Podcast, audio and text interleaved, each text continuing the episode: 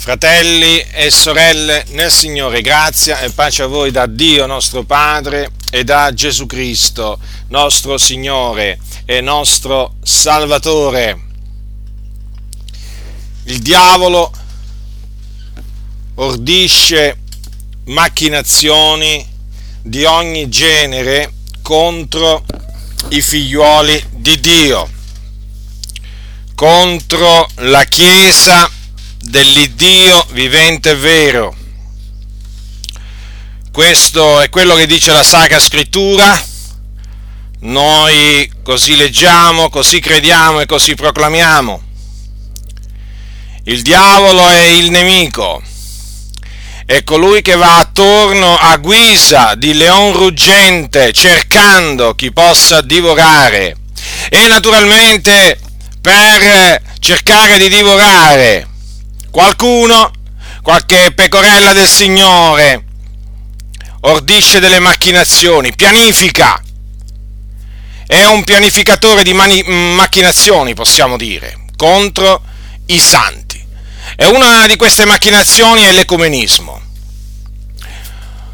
Oggi ho deciso di eh, confutare l'ecumenismo e di mettervi severamente in guardia da qualsiasi attività ecumenica con la Chiesa cattolica romana, nemica, acerrima, dichiarata nei secoli della verità. Lo so che in questi tempi in cui ispirano questi venti così forti di ecumenismo, sentire parlare in questa maniera può sembrare, diciamo, esagerato ad alcuni e sicuramente a molti, a molti questo suonerà come un'esagerazione, definire la Chiesa cattolica romana nemica acerrima della verità, ma dicono, ma siamo mica ai tempi di Lutero qua, ma guarda che sono finiti i tempi della riforma. E no, questo è un grave errore.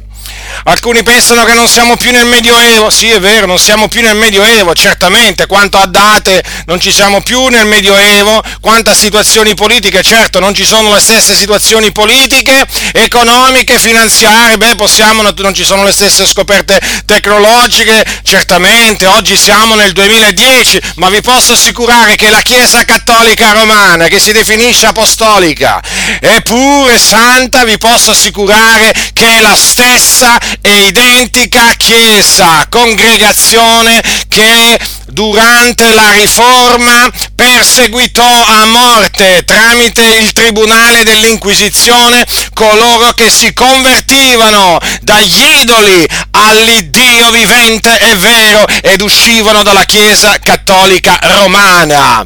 È la stessa, non è cambiata e questo lo possono dire solo coloro che non solo sono spirituali e conoscono le scritture, ma anche coloro che conoscono bene e non superficialmente la storia della Chiesa e in particolare la storia della riforma o riforma protestante iniziata da Martin Lutero nel XVI secolo, ma naturalmente che aveva avuto dei dei predecessori o comunque delle persone che avevano un po' indicato o preannunciato una riforma come Giovanni Haas, come Wycliffe, ma naturalmente l'iniziatore della riforma fu Martin Lutero, monaco agostiniano.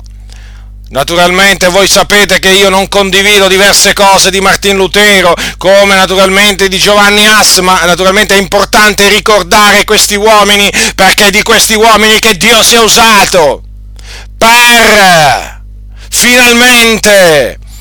Gli sto parlando di Lutero in questo caso e poi naturalmente degli altri riformatori per riesumare la dottrina cardine del cristianesimo che è la dottrina della giustificazione per fede, soltanto per fede nel Signore Gesù Cristo, che la Chiesa Cattolica Romana aveva seppellito sotto un cumulo di macerie, di immondizie, costituite dalle sue false dottrine, dalle sue superstizioni, da tutte quelle diavolerie che ha perpetrato, insegnato, praticato nel corso di tanti secoli. Dunque nessuno si illuda. La Chiesa Cattolica Romana ha cambiato il pelo, ma è sempre un lupo. Ha cambiato faccia? Sì, possiamo dire così? apparenza, ma è sempre la stessa, la sostanza non è cambiata. E naturalmente la Chiesa Cattolica Romana, con la sua secolare astuzia, con la sua secolare astuzia, dopo che naturalmente è scoppiata la riforma protestante, dopo aver eh, compreso che con la forza non riusciva a far rientrare le pecore, tra virgolette, perdute, quelle che praticamente si erano distaccate dalla Chiesa Cattolica Romana, con la forza non riusciva più a farle rientrare nella cosiddetta madre Chiesa, dopo secoli ha deciso non più di usare la forza, non più di usare il bastone, non più di usare il tribunale dell'Inquisizione, no, no, no, l'astuzia. E naturalmente L'ecumenismo non è altro che il frutto di questa astuzia papale, premeditata, sono cose premeditate queste nelle stanze interne del Vaticano, della città del Vaticano. Ve lo posso assicurare, queste sono tutte cose che là nei palazzi ecclesiastici sono state studiate a tavolino per sedurre le chiese evangeliche, che loro naturalmente chiamano comunità cristiani e che non riconoscono come vere e proprie chiese, perché la Chiesa Cattolica Romana ancora oggi, a distanza di tanti secoli, proclama che l'unica vera Chiesa è costituita dalla Chiesa Cattolica Romana che ha a capo eh, quello che chiamano Papa o Pontefice. Non esiste un'altra Chiesa, esiste solo questa. E gli evangelici o i protestanti sono considerati fratelli separati da essa quindi fratelli separati, tra virgolette, perché nella pratica siamo degli eretici, quali fratelli separati? Quella è un escamotage, quella è una praticamente espressione che si sono inventati per non farci sentire poi così, diciamo, tanto lontani, ma noi siamo a tutti gli effetti degli eretici per la Chiesa Cattolica Romana, come lo era Martin Lutero, come lo era Giovanni Calvino e come lo erano tanti altri. Quindi nessuno si illuda. La Chiesa Cattolica Romana ancora oggi, a distanza di tanti secoli, proclama le stesse false dottrine che proclamava ai tempi di Lutero e di Calvino, anzi, vi dirò di più, ne proclama di più, perché nel corso, de, nel corso del tempo, dopo la Riforma, dopo che scoppiò la Riforma, la Chiesa Cattolica Romana ha introdotto altri dogmi nel suo già grande vasto bagaglio di eresie. E quindi nessuno si illuda, quando noi dichiariamo la Chiesa Cattolica Romana nemica acerrima della verità, lo facciamo basandoci su delle prove inconfutabili. Chiunque può appurarsi di questo. Prendete un catechismo, anche l'ultimo catechismo della Chiesa Cattolica Romana, il più recente, che ha l'imprimatur e vi renderete conto che la Chiesa Cattolica Romana è rimasta tale quale a quella del Medioevo. Ora vi stavo dicendo che ha fatto la Chiesa Cattolica Romana, ha detto qui, eh, qui con la forza questi non li persuaderemo mai.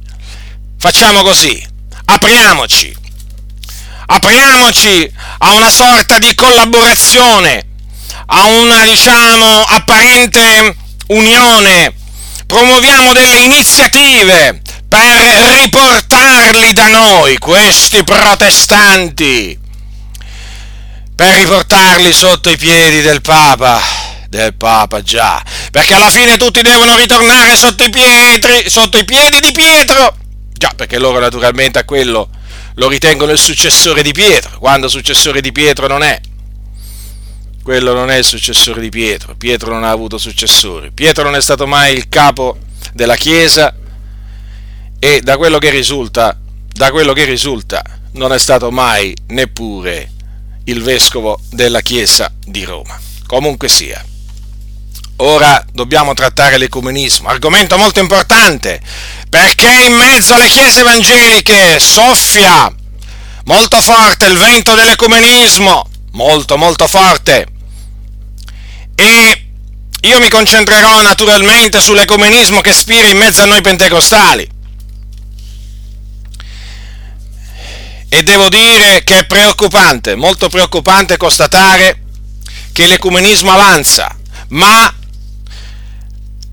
sappiano tutti coloro che fanno avanzare l'ecumenismo e che diventano ecumenici, che hanno uno spirito ecumenico, che c'è un popolo in Italia, anche in Italia, che si oppone fermamente a qualsiasi attività ecumenica, che rigetta l'ecumenismo in toto con la Chiesa Cattolica Romana lo denuncia, lo riprova privatamente e pubblicamente senza paura di niente e di nessuno.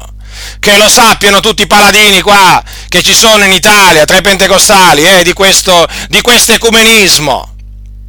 E che noi non ci vergogniamo, a distanza di tanti secoli, di dire che la Chiesa Cattolica Romana è una madre di, è una madre di menzogne, è una sorta di industria che produce menzogne, superstizioni, a più non posso. Ah sì, a distanza di tutti questi secoli, sì, lo so, lo so, questo non è il linguaggio che va per la maggiore oggi, perché questo magari è un linguaggio che poteva essere, diciamo, giustificato ai tempi di Lutero, ai tempi di Calvino, ma oggi, no, anche oggi bisogna usare questi termini con ogni franchezza. La Chiesa Cattolica Romana insegna eresie di perdizione. La Chiesa Cattolica Romana pratica l'idolatria. La Chiesa Cattolica Romana è nemica della verità. La Chiesa Cattolica Romana porta le anime all'inferno. Non gli apre, non gli apre le porte del cielo, vi posso assicurare. Non c'hanno, quantunque dicono di avere le chiavi, le chiavi del regno dei cieli. Quelli non hanno nessuna chiave non hanno la chiave della scienza, non hanno le chiavi del regno dei cieli, quelli sono in una prigione e hanno bisogno di essere liberati dalla potestà delle tenebre, dalla potestà di Satana, per entrare nella libertà, nella libertà dei figliuoli di Dio, per essere affrancati dal peccato, dalla menzogna e essere liberati, liberati dal tormento eterno. E quindi affinché natura ho fatto questa premessa per farvi capire, per farvi capire che colei che ha deciso di promuovere questo ecumenismo è la stessa, la stessa dei tempi di Lutero e di Calvino. Nessuno si illuda, lo ribadisco. Alcuni si sono illusi perché hanno visto sorgere il movimento carismatico cattolico nella Chiesa cattolica romana, dove dicono di parlare in lingue, dove dicono di credere nelle, diciamo, nelle liberazioni nel nome di Gesù, dove dicono di credere nella guarigione nel nome di Gesù. Certo, sì, è vero, dicono di crederci. Ma il discorso è questo, attenzione, attenzione perché il movimento carismatico cattolico costituisce, costituisce usiamo, uso questa espressione, un'esca, un'esca per i pentecostali, affinché i pentecostali si uniscano prima ai, ai, diciamo, ai carismatici e poi tra i carismatici alla chiesa, definitivamente alla Chiesa cattolica romana, cioè praticamente per assorbirli. E il movimento carismatico cattolico eh, è un'ottima esca è un'ottima esca e si è rivelato fino adesso per, da parte della Chiesa Cattolica Romana una ottima esca. E difatti è, sta, è stato tramite il movimento carismatico cattolico che, il, che il, l'ecumenismo è diciamo, penetrato, è penetrato nelle maglie del pentecostalesimo qui in Italia e dopo lo vedremo. Dunque, affinché nessuno si illuda, colei che si è aperta all'ecumenismo, cioè la Chiesa Cattolica Romana, come, come, voi direte, perché prima era chiusa? Certo, prima era chiusa. Cioè, diciamo che la Chiesa Cattolica Romana era prima acerrima nemica dell'ecumenismo, praticamente lo aborriva, lo rigettava, rigettava qualsiasi attività ecumenica. Nell'enciclica Mortalium Animos del 1928 sotto Pio XI, guardate cosa diceva la Chiesa Cattolica Romana è evidente che la sede apostolica non può in nessuna maniera prendere parte ai loro congressi, cioè ai congressi delle, delle comunità ecclesiali, quali diciamo le chiese evangeliche, e in nessuna maniera devono i cattolici aderire o tenere mano a simili tentativi, altrimenti vengono a dare autorità ad una pretesa religione cristiana che è lontana che è lontana, lo ripeto, le mille miglia dalla sola Chiesa di Cristo. E poi naturalmente fa delle domande.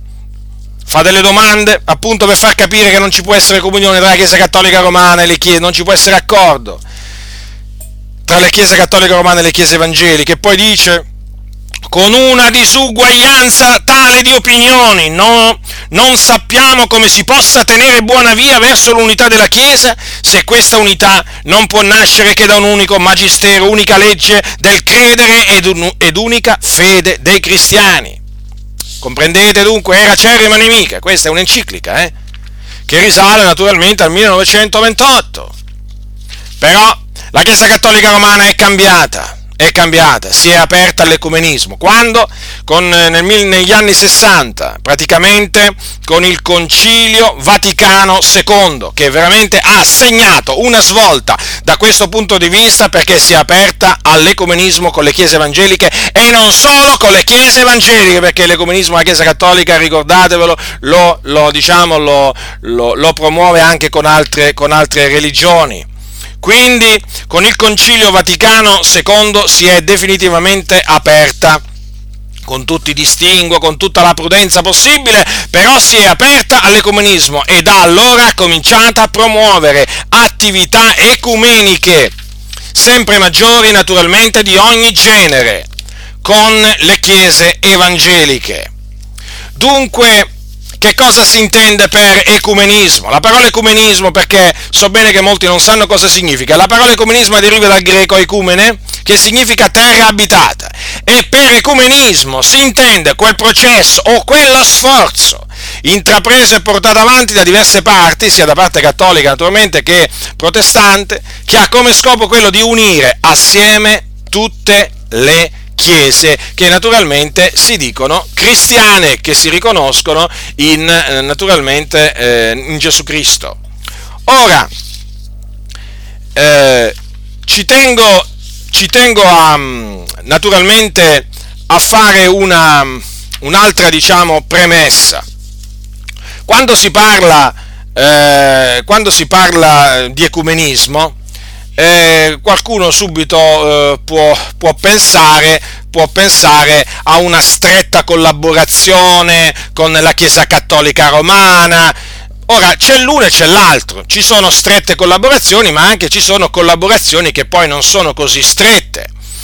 Diciamo che l'ecumenismo ha svariate facce, perché la Chiesa Cattolica Romana ha svariate facce e tutto quello che fa la Chiesa Cattolica Romana, che non fa niente per caso, ve lo posso assicurare, eh, assume diciamo una faccia in una circostanza, un aspetto in un'altra circostanza, cioè diciamo che l'ecumenismo è fatto, eh, le, le, attività ecumeniche sono svariate, per esempio esistono, esiste per esempio la collaborazione nella stesura di Bibbie interconfessionali, eh? Bibbie praticamente a cui partecipano studiosi religiosi, sia cattolici che evangelici. Sono chiamate le Bibbie interconfessionali. Hm?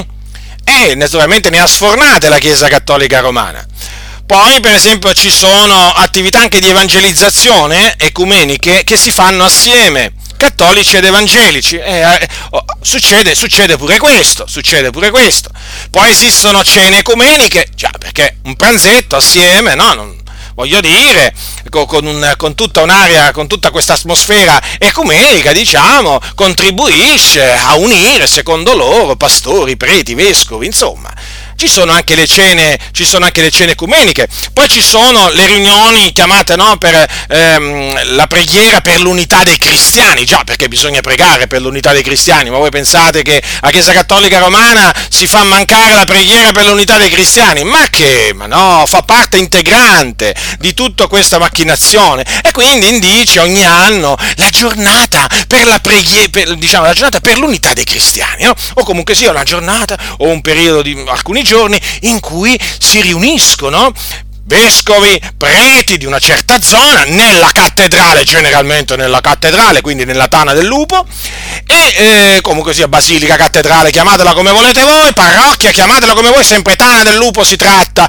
dove appunto si devono appunto riunire i preti, i vescovi e i pastori, pastori evangelici, poi c'è qualche prete ortodosso ogni tanto, e si sta assieme, si sta assieme, si canta, si prega, si legge un passo della Bibbia, poi si commenta, naturalmente tutto questo è preceduto da un accordo tra i partecipanti hm, che naturalmente in questo accordo dicono, uè, non ci contraddiciamo, eh?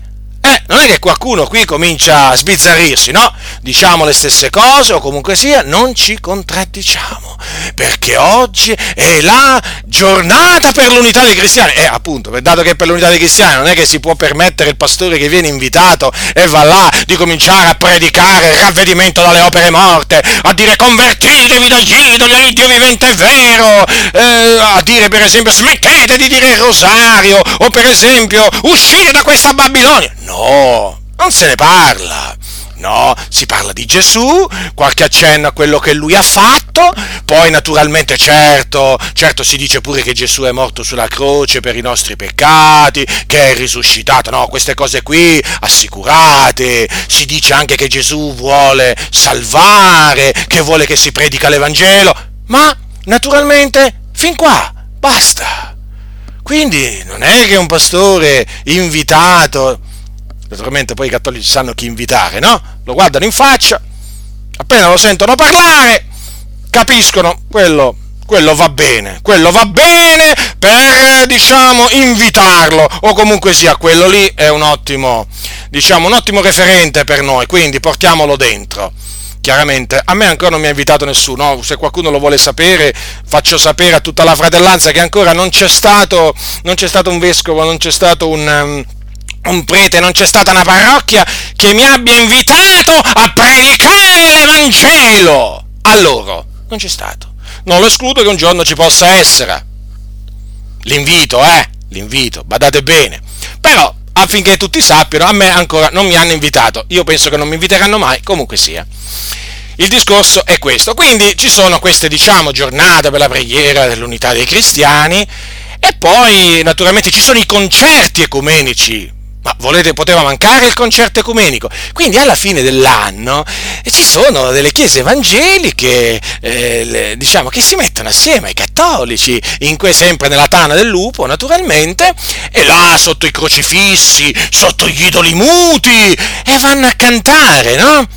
Che grande gioia c'è nel mio cuore, e vanno a cantare dei cantici evangelici, no? Assieme ai cattolici, insomma, tutto bello l'ultimo dell'anno, c'è un'aria natalizia, un'atmosfera natalizia, e voglio dire, c'è il concerto ecumenico.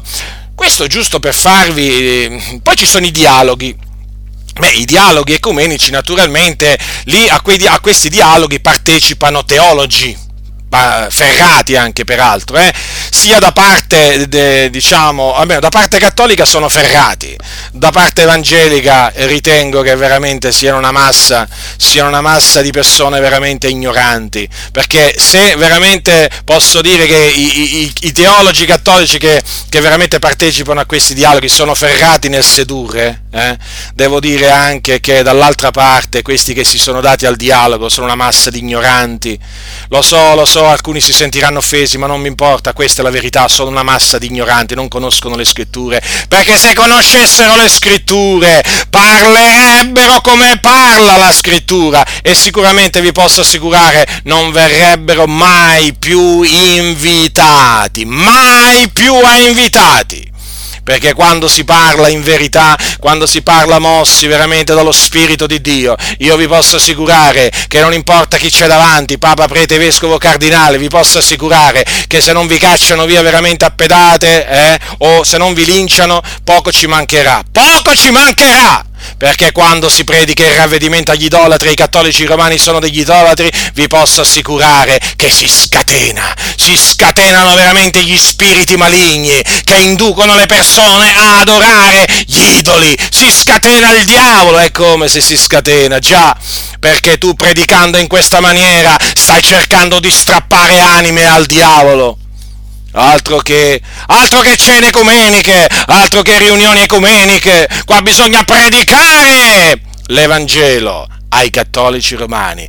E quando dico predicare l'Evangelo, dico che bisogna predicare il ravvedimento dalle opere morte la conversione dagli idoli e dirglielo chiaramente, chiaramente, non solo in privato, anche in pubblico, che si devono convertire dagli idoli muti all'Iddio vivente e vero. E una volta che si convertono devono prendere tutte le immagini sacre, cosiddette, statue sacre cosiddette, che ci hanno a casa e spaccarle e buttarle, sapete dove? All'immondezzaio e devono bruciare tutto quello che si può bruciare che fa parte della Chiesa Cattolica Romana. Non devono portare più medaglie e medagline addosso nella macchina da nessuna parte. Via tutto quello che ha a che fare con il cattolicesimo. Non devono più leggere le Bibbie cattoliche perché sono manipolate. Non devono andare più a messa, non devono dire più il rosario, ma ci, ma ci mancherebbe altro. Queste cose bisogna dire. Bisogna dire ai cattolici romani, eh, si devono ravvedere e fare frutti degni del ravvedimento. E i frutti degni del ravvedimento consistono eh,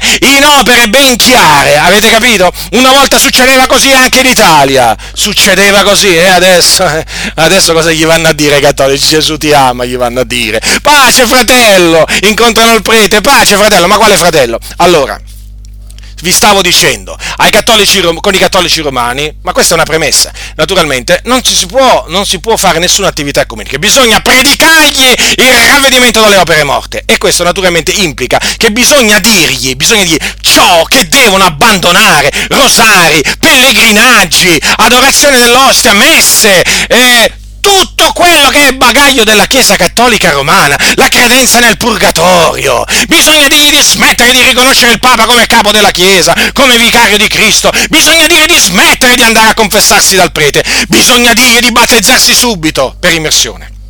Perché il battesimo dei bambini è nullo! È nullo. Bisogna dirgli che non devono far fare ai loro figli né la cresima né la comunione. Bisogna dirgli pure questo. Bisogna dirgli che l'estrema unzione non vale niente. Come non vale niente l'assoluzione del prete. E che altro ancora? Devo proseguire. Bisogna dirgli che il matrimonio non è un sacramento. E che altro ancora? E naturalmente che l'ordine che c'ha la Chiesa Cattolica Romana non è stabilito da Dio, perché i preti non sono ministri di Cristo, ma sono ministri del diavolo, perché seducono le persone e le portano all'inferno. Queste cose vengono dette? Vengono dette da questi pastori, eh, che peraltro si giustificano, che vanno a queste riunioni perché sono stati invitati, sì, ma loro ci vanno per evangelizzare. Ma quale evangelizzazione andate a portare là? Ma quale evangelizzazione? Ma a chi volete? Ma chi volete prendere in giro? Ma a chi volete ingannare? Ma chi? Ma chi? Ma ancora non avete capito? Ma ancora non avete capito che non tutti dormono? Ma ancora non avete capito eh, che c'è ancora chi è sveglio? Ma non l'avete ancora capito che tu, con tutta la vostra dialettica non riuscirete a sedurre veramente coloro che conoscono la verità? Non l'avete ancora capito? Eh? Perché siete una massa di ignoranti. Ecco perché, e non vi offendete, perché è la verità. Voi non conoscete le scritture e poi dite che conoscete il cattolicesimo, ma se non conoscete le scritture, pretendete di conoscere il cattolicesimo quando non conoscete le scritture, eh? Dite di conoscere il cattolicesimo, ma voi in realtà non lo conoscete, perché se lo conosceste il cattolicesimo, eh, rifiutereste di fare qualsiasi attività ecumenica, ma appunto perché non lo conoscete bene, lo conoscete superficialmente, non avete proprio idea di che cos'è veramente il cattolicesimo. E allora fate comunella, fate comunella, fate, fate, fate, fate comunella con i cattolici romani. Tanto, appena vi scoviamo per la grazia di Dio, lo faremo sapere che questo rintroni nelle vostre orecchie dovunque siate. Non mettono paura i vostri titoli, le vostre lauree, la vostra parlantina, eh? Proprio non, non, teniamo conto di queste cose, non teniamo conto dei vostri 40 anni di ministero, 50, 60, 70, non importa, mettetecene quanta volete, guardate a noi di quanti, ministeri, di quanti anni di ministero avete voi pastori ecumenici, non ci interessa proprio niente, siete corrotti, anzi più che corrotti, siete marciti, ah voi dite siamo maturati, ma quale maturazione? In voi è venuto, eh? Sapete che cosa è venuta? La corruzione. Veramente voi siete diventati marci, marci, marci come i cattolici romani. E infatti, con chi ve la prendete? Con chi vi esorta, vi riprende vi corregge? Voi non ve la prendete con i preti, con i vescovi e con il Papa. No, ve la prendete con noi, con noi che abboriamo l'ecumenismo, le vostre attività ecumeniche, ormai l'abbiamo compreso. Chi siete? Lo abbiamo compreso, lo abbiamo compreso, siete stati smascherati, pastori corrotti, che sorridete con quel falso sorriso. Eh? perché avete pure il sorriso falso. Non solo un cuore falso, avete anche un sorriso falso, un parlare falso, ambiguo. Ambiguo, perché nella vostra vita regna l'ambiguità. Siete capaci di dire, siete capaci di dire in un'assemblea pentecostale, no fratelli, noi, ma noi siamo contro l'ecumenismo, fratelli, e poi razza di vipere, siete i primi che vi precipitate lì, nella tana del lupo, eh, a pregare, a cantare, sotto le direttive, eh, della Chiesa Cattolica Romana, a cantare, sì, siete andati là a, a, che cosa fare? A leggere un passo della Bibbia, a commentarlo, eh? Dopo che vi siete messi d'accordo per non contraddirvi, siete ridicoli, siete ridicoli! Sappiatelo questo. Dunque, allora, per quanto riguarda l'ecumenismo, dopo questa breve premessa, allora bisogna subito dire una cosa, che eh, in Italia c'è un ecumenismo a livello internazionale, a livello internazionale, un ecumenismo a livello mm, eh, diciamo internazionale e poi anche quello nazionale. Ora per sommi capi, e non mi voglio veramente dilungare più di tanto su questo, comunque dovete sapere per sommi capi questo. Allora, il dialogo internazionale, qui parliamo di dialogo però, eh? il dialogo internazionale tra cattolici e pentecostali è iniziato, è iniziato nel, 70, nel 72. Nel 72 iniziatore, natura, diciamo che a capo della delegazione pentecostale c'era David Duplessis, che era un pastore delle assemblee di Dio americane, che eh, si detta all'ecumenismo e si detta all'ecumenismo e per questo essersi dato all'ecumenismo con la Chiesa Cattolica Romana gli furono, diciamo, si inimicò le assemblee di Dio americane a quel tempo che gli tirarono le credenziali appunto di ministro di quella denominazione. Però non vi preoccupate, durò solo per un po' di tempo perché poi dopo un tot di anni gli restituirono le credenziali. Perché voi direte? Perché le assemblee di Dio americane sono coinvolte pesantemente nel dialogo ecumenico con la Chiesa Cattolica Romana. Naturalmente le ADI, le assemblee di Italia, mica, mica ve lo verranno a dire questo questo? No, questo lo tengono nascosto perché è un grave disonore naturalmente per, per le assemblee di Dio è naturalmente un gravissimo disonore perché le assemblee di Dio americane, lo ricordo, sono veramente coinvolte ormai da molti anni nel dialogo eh, diciamo ecumenico con i cattolici romani ad alti livelli, quindi hanno degli alti rappresentanti che mandano, che mandano in, questi, in questi raduni. Badate bene però che le assemblee di Dio americane, quanta furbizia, non è che sono da meno di quelli della chiesa, della, della, dell'assemblea di Dio in Italia, eh, perché hanno escogitato questo, diciamo, questo sofisma. Loro praticamente dicono che non sono loro rappresentanti ufficiali, eh? questi diciamo che vanno, ma sono degli eminenti pastori, ve lo posso assicurare, ci sono i nomi, basta fare delle ricerche, adesso qui non ve li menzionerò perché tanto a, a qualcuno di voi, non, diciamo, a molti di voi non direbbero proprio niente, comunque sono degli diciamo, importanti pastori delle assemblee di Dio americane e che eh, appunto loro dicono eh, non, ci rappresentano ufficialmente, però intanto, intanto ci sono a questi, a questi dialoghi. E peraltro Peraltro eh, diciamo, ci sono stati molti di questi dialoghi, hanno trattato molti, molti, argomenti e in una circostanza uno di questi diciamo, dialoghi doveva tenersi a Roma, però naturalmente le assemblee di Dio in Italia si precipitarono a far cambiare la sede, eh, questa è storia, eh, fratelli del Signore, a fare cambiare la sede di questo dialogo, perché se si fosse venuto a sapere in Italia, in mezzo alla fratellanza, che le assemblee di Dio americane si riunivano a Roma con i teologi papisti, sarebbe scoppiato naturalmente una sorta di eh, un forte, un forte dissenso dissenso in molti e quindi diciamo quatti quatti l'Assemblea di Dio in Italia gli hanno detto per favore fratelli fate, eh, fate questa diciamo riunione in un altro posto infatti la spostarono no? dico questo per farvi capire no? l'astuzia dell'Assemblea di Dio in Italia sono veramente degli abili, degli abili nasconditori della, della verità come naturalmente anche le Assemblee di Dio in Italia vi nasconderanno che Donald G il famoso scrittore il famoso scrittore di cui sono pubblicati molti libri dall'Assemblea di Dio in Italia, cioè da di media, era un ecumenico, era un ecumenico, un amico, un amico di David Duplessis che approvò l'opera di David Duplessis, ma anche questo non ve lo diranno, non ve lo diranno. Era un ecumenico come lo era David Duplessis, capite? Meno esposto di David Duplessis, però sempre aveva uno spirito ecumenico, sì, il defunto Donald G. E naturalmente questo, questo, dialogo, questo dialogo internazionale che appunto eh, è cominciato nel, negli anni 70, nei primi anni 70, poi, a, diciamo, a questa delegazione si sono uniti naturalmente pastori sempre di più, di più denominazioni pentecostali. Eh? Non è che le assemblee di Dio americane sono le uniche, no? esiste la Chiesa del Vangelo quadrangolare per esempio, esiste anche la Chiesa di Dio, ehm, eh, diciamo, esistono varie denominazioni, denominazioni pentecostali che si sono date, che si sono date al, al, all'ecumenismo.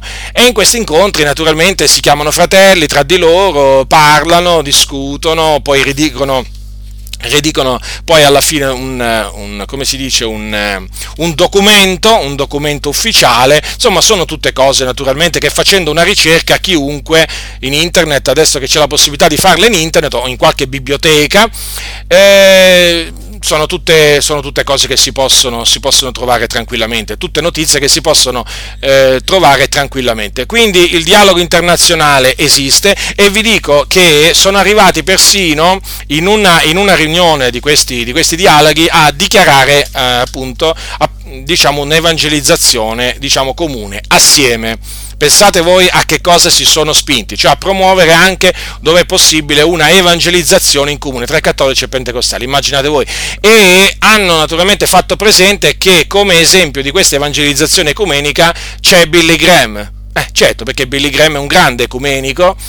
Eh, Billy Graham viene preso dalla Chiesa Cattolica Romana e anche da molti penteco- dai pentecostali ecumenici come esempio di predicatore ecumenico. Perché? Perché eh, Billy Graham quando tiene una evangelizzazione, che in, America, in, Amer- in, inglese sono chiamate campagne evangelistiche, che cosa fa? Quando arriva in una città o in una nazione, diciamo, chiama chiama, diciamo, come si dice, eh, a, sia i pastori delle chiese evangeliche protestanti, metodisti, battisti, presbiteriani, riformati, pentecostali, e chiama pure i preti, i vescovi e anche i cardinali talvolta. E eh, che cosa, mm, che cosa diciamo, mh, mm, dice? Praticamente che lui eh, evangelizzerà a condizione che tutti si mettano assieme praticamente è una condizione necessaria eh, questa unità, questa, diciamo, questa unione, affinché lui possa evangelizzare diciamo, quella città. Facciamo un esempio, no? E eh, voi direte, ma allora quando qualcuno, eh, badate bene che Billy Graham è battista, è estrazione, un predicatore di estrazione battista, allora voi direte che cosa succede allora quando qualcuno nelle riunioni di Billy Graham, per esempio un cattolico, eh, diciamo all'appello della salvezza, voi sapete che Billy Graham fa gli appelli della salvezza, come tanti altri predicatori, che non, non è, una, diciamo, non è una, una cosa biblica, ma comunque questa è purtroppo è un'usanza che oramai è diffusa a tutti i livelli Ora, quando lui fa l'appello alla salvezza e quando vengono avanti dei, eh, dei, cattolici romani per fare professione di fede, lui dà ordine, o comunque già, ha già dato ordine, di dire a questi, cattolici, eh, a questi cattolici che credono in Gesù di tornare nella loro parrocchia. Quindi non è che gli dice hai creduto nel Signore Gesù, adesso comincia a frequentare una chiesa evangelica pentecostale o battista. No, gli dice, sei cattolico? Beh, allora torna, diciamo, dal tuo prete e praticamente, come digli, continua a recitare l'Ave Maria, continua a, ehm, ad, andare, ad, andare, a messa, continua, eh, continua a credere le stesse menzogne. Questo Billy Graham è triste, e infatti Billy Graham è, diciamo, eh, molti pensano che Billy Graham sia stimato da tutti gli evangelici, assolutamente no noi non abbiamo stima di Billy Graham, ma nella maniera più assoluta. È un ecumenico veramente al 100%. È uno dei, peggiori, è uno dei predicatori veramente ecumenici peggiori che esista sulla faccia della terra peggiori. Beh, se, se, arriva al punto, se arriva al punto di indirizzare delle anime che credono in Gesù, che fanno professione di fede nelle sue riunioni, in una, diciamo, nella tana del lupo, praticamente manda, manda la pecora che è appena stata salvata nella tana del lupo. Cioè, rendetevi conto voi, rendetevi conto di che predicatore sia Billy Graham. Più ecumenico di così? Eppure anche questa è una cosa che viene nascosta è una cosa che viene nascosta. Vi siete mai domandati come Billy Graham in Italia nel corso di tutti questi anni? Mi pare che abbia fatto solo una presenza, mi pare tanti e tanti tanti anni fa, ma non abbia mai, diciamo, in, come si dice, avuto quell'impatto eh, che ha avuto in tante altre nazioni. Ve lo siete mai chiesto? Io me lo chiedevo. Nei primi anni in cui mi sono convertito, peraltro sono andato anche a, andare, sono andato anche a vedere Billy Graham, eh, predicare mentre ero in Inghilterra, io mi sono sempre domandato ma come mai in Italia eh, diciamo non è possibile, eh, non è stato mai possibile per esempio, almeno da, per quanto mia conoscenza, per quanto è mia conoscenza, non mi risulta che Billy Graham abbia fatto una campagna evangelistica, badate che lui ormai, ormai già è molto anziano, però in, tanti, in decenni e decenni di, di, predicazioni, di campagne evangelistiche in tutto il mondo, in tutto il mondo, tanto che si dice che è l'uomo che ha predicato a più persone, diciamo, sulla faccia della terra, pensate che in Italia non, ha, non mi risulta che non ha mai tenuto, non ha mai tenuto una campagna di evangelizzazione come quelle che tiene in America o che ha tenuto in Inghilterra e in altre nazioni, cioè praticamente negli stati di tutte le nazioni. Faccio un esempio, Milano, Torino, Roma, Napoli, Firenze, Palermo. Non mi risulta che abbia mai fatto una cosa del genere qui in Italia. Come mai? Evidentemente, evidentemente molti non erano, l'Italia non era pronta, avranno detto loro, eh, dalla loro parte, l'Italia non era pronta alle evangelizzazioni di Billy Graham. Certo, perché appunto quando arriva Billy Graham i cattolici e i protestanti, e, e tra questi protestanti anche i pentecostali, si devono mettere d'accordo, volenti o nolenti, si devono mettere d'accordo e quando un cattolico, ribadisco, nelle, nelle campagne evangelistiche di Billy Graham, eh, crede nel Signore Gesù, viene rimandato nella sua parrocchia. Dunque considerate voi a che punto questi dialoghi, questo dialogo internazionale è arrivato. Eh? Guardate che queste sono diciamo, cose che vi dico per farvi capire a che livello l'ecumenismo, l'ecumenismo diciamo, eh, è arrivato. Eh? È iniziato diciamo, tutto da poco, eh, come sempre, no? però adesso oramai ci sono ormai nazioni dove cattolici e pentecostali evangelizzano assieme. È triste, è la verità questa, è la verità. Beh, ma naturalmente anche in Italia non pensate che siamo da meno, abbiamo dimostrato che Corrado Salmè, che è uno, un, un, predicatore acclamato qui in Italia, naturalmente acclamato da chi lo potete capire, naturalmente da quelli che sono fatti eh, della sua stessa pasta, abbiamo dimostrato veramente, lo abbiamo dimostrato, non è che ce lo siamo inventato, abbiamo dimostrato che lui ha partecipato a un'evangelizzazione praticamente organizzata da, eh, dalla Chiesa Cattolica Romana in una località del, del sud Italia, naturalmente che aveva aveva come scopo dichiarato quella di far ritornare i cattolici nella parrocchia. E, e Corrado Salmè è stato invitato, ha partecipato a questa, è stata diciamo un'attività ecumenica. A questo naturalmente non è piaciuto, non è piaciuto, ma d'altronde voglio dire, alla fine fatto, è una cosa che ha fatto pubblicamente, è una cosa che diciamo è, è stata proclamata pubblicamente, lui stesso, lui stesso, ha detto che chiama i cattolici romani fratelli, quindi voglio dire, è andato, è andato ad aiutare i suoi fratelli, no? È andato ad aiutare i suoi fratelli, diciamo, a, voglio dire, a cercare le pecore perdute per riportarle là, appunto, nella parrocchia nella parrocchia appunto dove, eh, dove, è andato. Quindi badate bene che anche qui in Italia non è che magari il livello è inferiore, però insomma, insomma anche qui in Italia comunque eh, l'ecumenismo ha preso piede tra i pentecostali, eh, si sta sempre più diffondendo. Allora, questo per quanto riguarda il dialogo in, um, internazionale. Eh, per quanto riguarda il dialogo nazionale, invece, allora a livello ufficiale è nato nel 1992. Artefice di questo naturalmente inizio, eh, quindi vent'anni dopo che mh, mm, era iniziato quello internazionale, è iniziato quello nazionale, però parla di Giovanni Traettino. Chi è Giovanni Traettino? Pastore della Chiesa Evangelica della Riconciliazione di Caserta. No? E che anche diciamo la Chiesa Evangelica della Ricancellazione è anche il nome del movimento di cui lui è a capo. Eh? Allora Giovanni Trettino nel 1992 eh, ha dato inizio a questo dialogo praticamente andando dove è andato? È andato nello stadio di Bari e che ha fatto a quello stadio di Bari? È andato a lavare i piedi, è andato proprio letteralmente a lavare i piedi a un a un monaco, un frate, adesso non ricordo esattamente, comunque sia, sta di fatto, eh, sta di fatto che lui è andato là e, e, dice di esserci andato per volontà di Dio, eh? pensate un po'. Allora lo dice lui, allora in uno scritto che noi naturalmente abbiamo, abbiamo pubblicato, lui è andato a questa grande riunione di cattolici romani e là, in, ehm, là ha, lavato, ha, lavato, i piedi a un, ehm, ad un responsabile, allora dice così, eh, parlato di fare, eh? ah, ha lavato i piedi ad un responsabile del rinnovamento dello spirito, praticamente che è, così si chiama il movimento carismatico cattolico in Italia, allo stadio San Nicola di Bari quindi per il giorno della Pentecoste del 1992. E, ah, un frate, sì, frate Antonio, ha lavato i piedi al frate Antonio, che poi praticamente questo gesto gli è stato contraccappiato tempo dopo a, una, a, una, a un'altra riunione da parte di un, di un, cattolico. E praticamente lui dice che è stato, è stato per volontà di Dio che è andato là e, e fa appunto, la, spiega che lui è andato là come è andato Pietro, no? come il Signore chiamò Pietro a casa di Cornelio, così il Signore chiamò lui allo stadio, allo stadio di, San, di San Nicola di Bari e il discorso è questo qua, che mh, evidentemente molti non sanno che eh, Pietro quando arrivò a casa di Cornelio, e predicò a tutti quelli che erano radunati eh, praticamente la, il ravvedimento alla fede nel Signore Gesù Cristo, perché non è che andò a una riunione di fratelli, non andò a una riunione ecumenica, ma andò, andò da dei peccatori ad annunciargli dell'Evangelo, quindi persone perdute che avevano bisogno di essere salvate.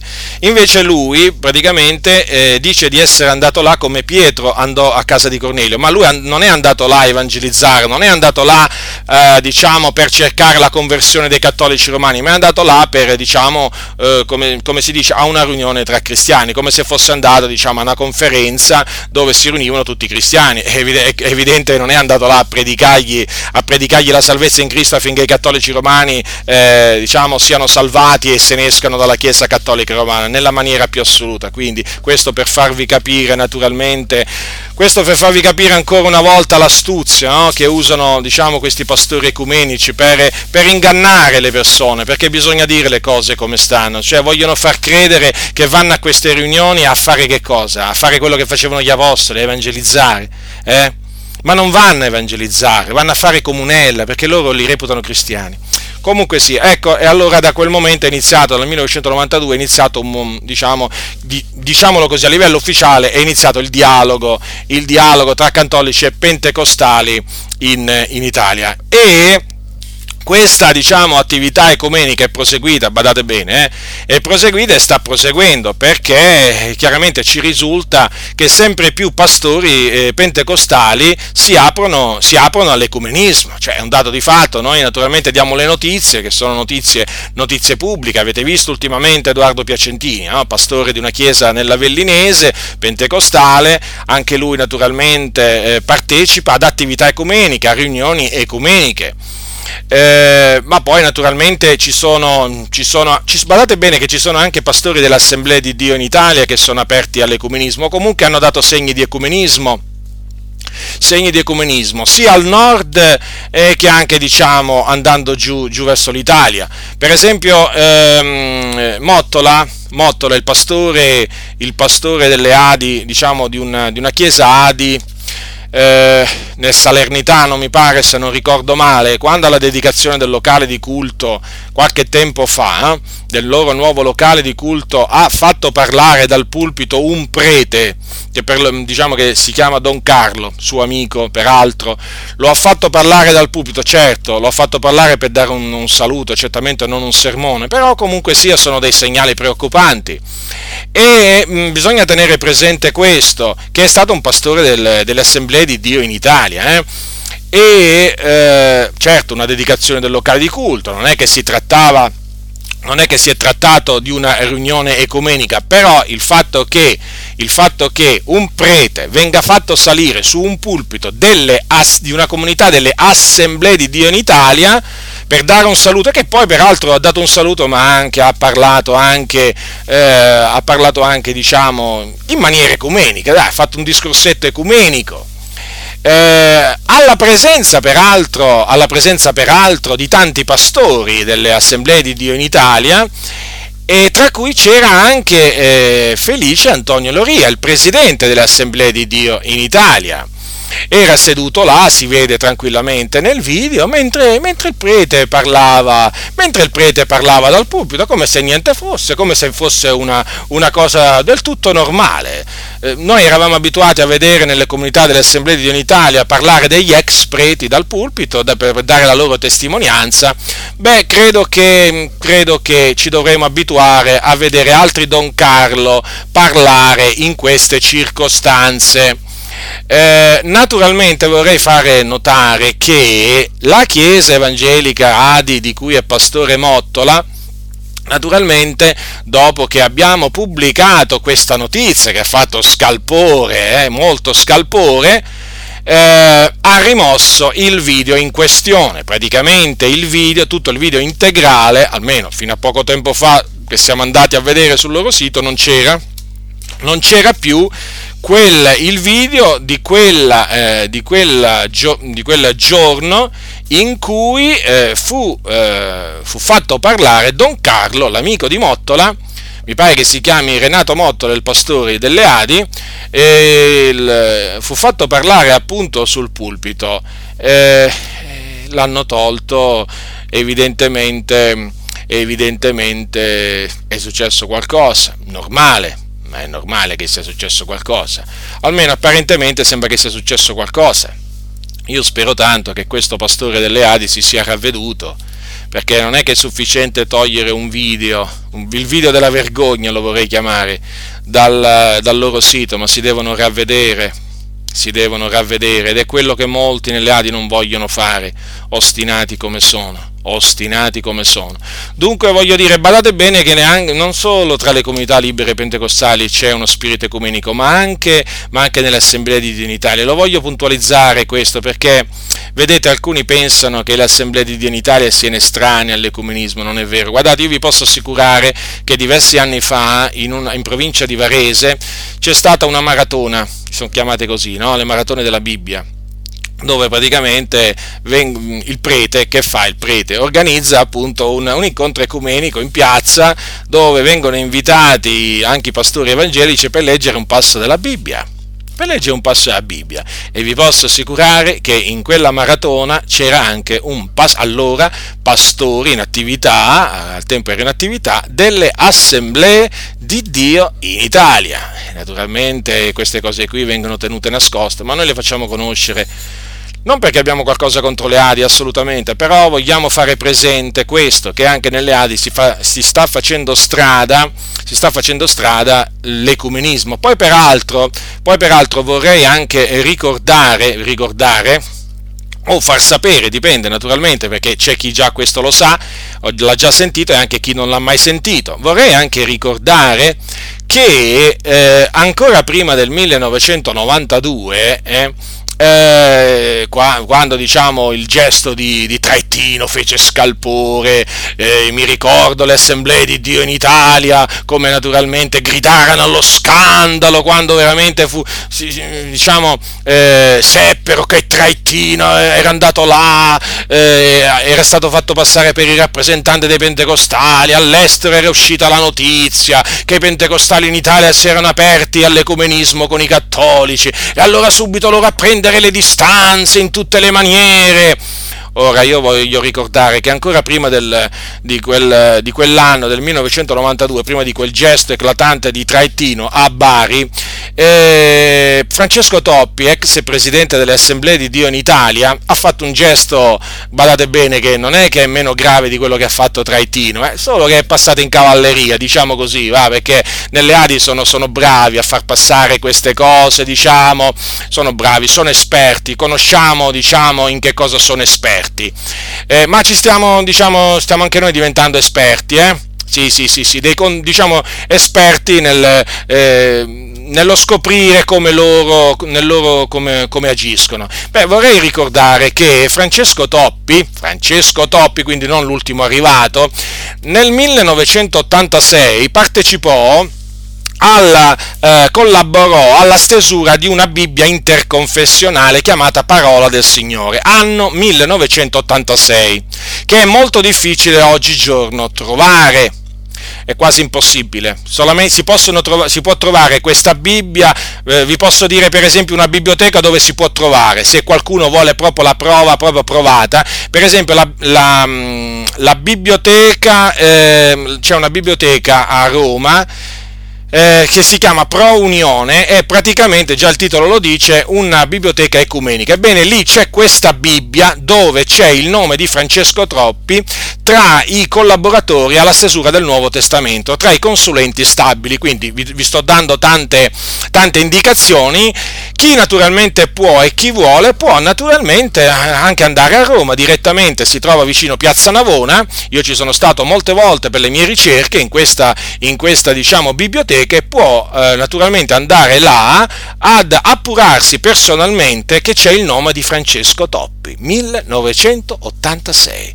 Quindi, mh, essendo tra questi collaboratori, assieme naturalmente ad altri pastori evangelici e naturalmente poi lì ci sono cardinali, insomma c'è un po' di tutto, no? è una Bibbia interconfessionale, beh questo significa che lui ha collaborato. Ora, Naturalmente le Adi, eh, quando, eh, quando, è uscita questa Bibbia, hanno gridato allo scandalo, ma hanno gridato allo scandalo non per quello che ha fatto Toppi, perché loro sono furbi, loro sono estremamente furbi, non è che hanno gridato allo scandalo, certo c'è chi ha gridato allo scandalo, però pubblicamente non hanno gridato allo scandalo per quello che ha fatto Toppi e chi si permetteva di dire qualcosa contro Toppi? Radi- veniva radiato subito, se qualcuno, se qualcuno si azzardava a dire qualche cosa pubblicamente contro Toppi veniva radiato dalle assemblee di Dio in Italia, perché funzionava così quando c'era Toppi, ma anche adesso più o meno è la stessa cosa.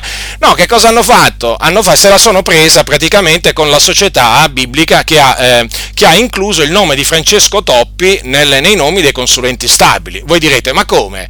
Prima collabora e poi si lamenta perché il suo nome, eh, diciamo, è stato messo là. Beh, ma è molto semplice il discorso. Lui ha collaborato, certamente, ha dato, diciamo, una mano d'associazione, collab- in parte ha collaborato. C'è stata una misura di collaborazione, sia pur minima, chiamiamola così, eh, ma c'è stata, veramente, e lui stesso l'ha riconosciuta. Però il discorso è questo, lui non voleva che il suo nome apparisse nella, li- nella lista dei consulenti stabili. Avete capito, no? Praticamente eh, voleva che la cosa non, non, fosse, non, fosse, resa pubblica, però lui privatamente accettò, diciamo, di fare, determinate, di fare determinate cose. Poi tutto all'improvviso si è visto il suo nome là spiccicato in mezzo agli altri pastori evangelici, in, incluso in mezzo a, a cardinali e così via, ha detto no, non ci sto, mi dovete togliere. E infatti il suo nome, il nome di Francesco Toppi, è stato tolto dalle successive poi edizioni di questa Bibbia interconfessionale.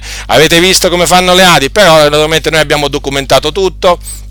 Noi abbiamo fatto conoscere tutto, quindi loro si sono lamentati e hanno naturalmente subito si sono precipitati a scrivere, a dire rimuovete per favore il nome di Francesco Toppi, anzi è stato Francesco Toppi proprio direttamente a scrivere perché appunto il suo nome non doveva più comparire nelle Bibbie successive, però rimane il fatto incontestabile che Francesco Toppi una misura di collaborazione l'ha data in questa stesura e e vorrei ricordare che se lui avesse rifiutato categoricamente ogni forma di, cal- di collaborazione, sicuramente non sarebbe venuto in mente a nessuno di includere il, nu- il, il, suo nome in quella lista, ma appunto perché comunque sia un piccolo aiuto l'aveva dato, un aiuto, l'ha dato, l'ha dato, lui stesso l'ha riconosciuto poi. E allora il suo nome, eh, cioè, in effetti, non è che compare lì per caso, eh? Cioè, c'è sempre una ragione per cui è comparso, però lui ha voluto che fosse radiato da quella, da quella lista. Comunque adesso sapete anche che nel 1986 è uscita una Bibbia interconfessionale dove il, eh, diciamo, il, il, presidente allora delle assemblee di unità, Francesco Toppi, compariva tra i collaboratori.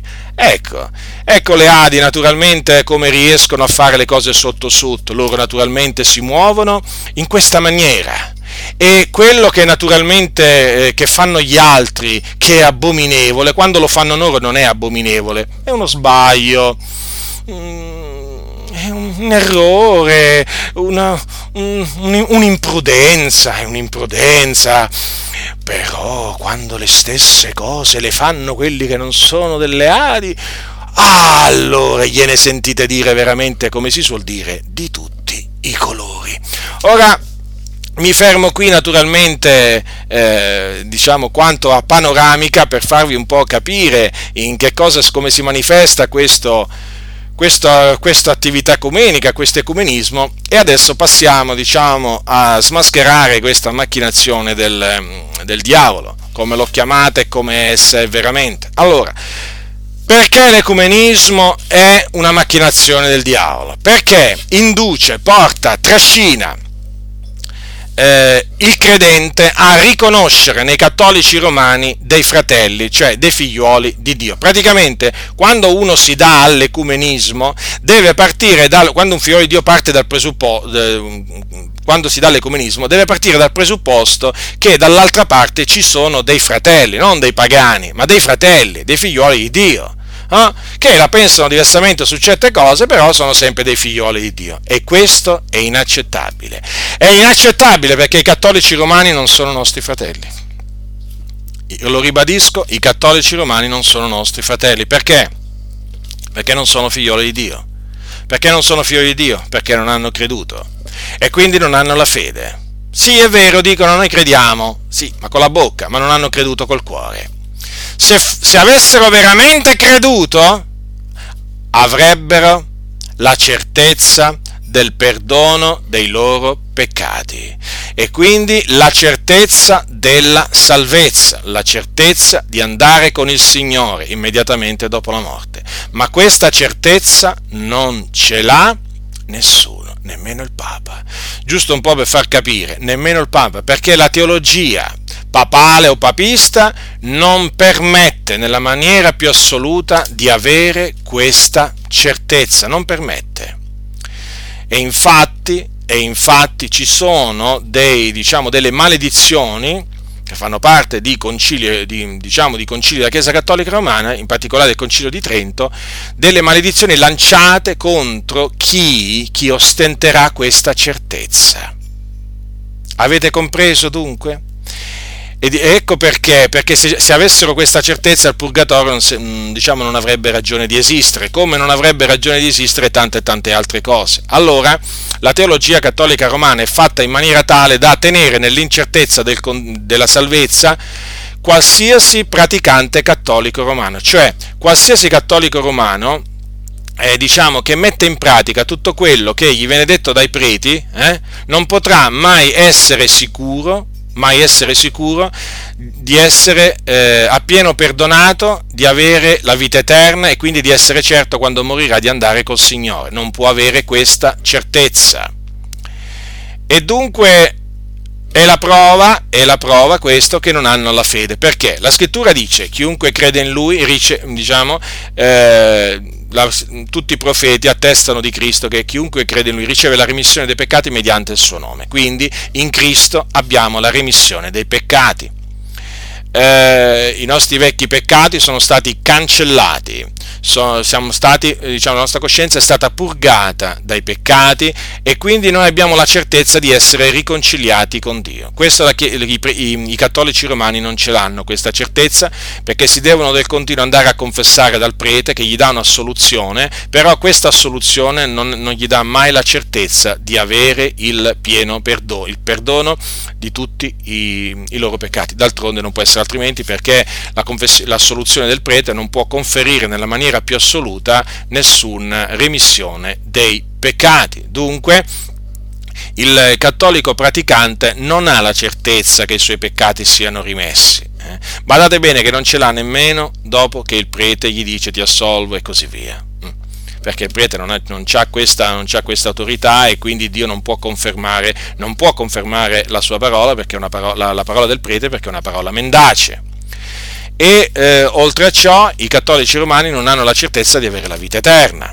Infatti tutti si auspicano di andare per un certo periodo di tempo in purgatorio, dove appunto tramite poi le messe, tramite il suffragio sulla terra, loro sperano di uscire quanto prima da quel luogo di tormento. Però comunque sia tutti i cattolici dicono, beh, prima dobbiamo andare a sostare nel purgatorio e quindi passare un certo periodo di tempo lì a espiare il residuo di colpa che noi dobbiamo per le nostre iniquità prima di accedere in cielo. Quindi non hanno la certezza della vita, eh, della vita eterna. La scrittura cosa dice? Chi crede in me ha vita eterna.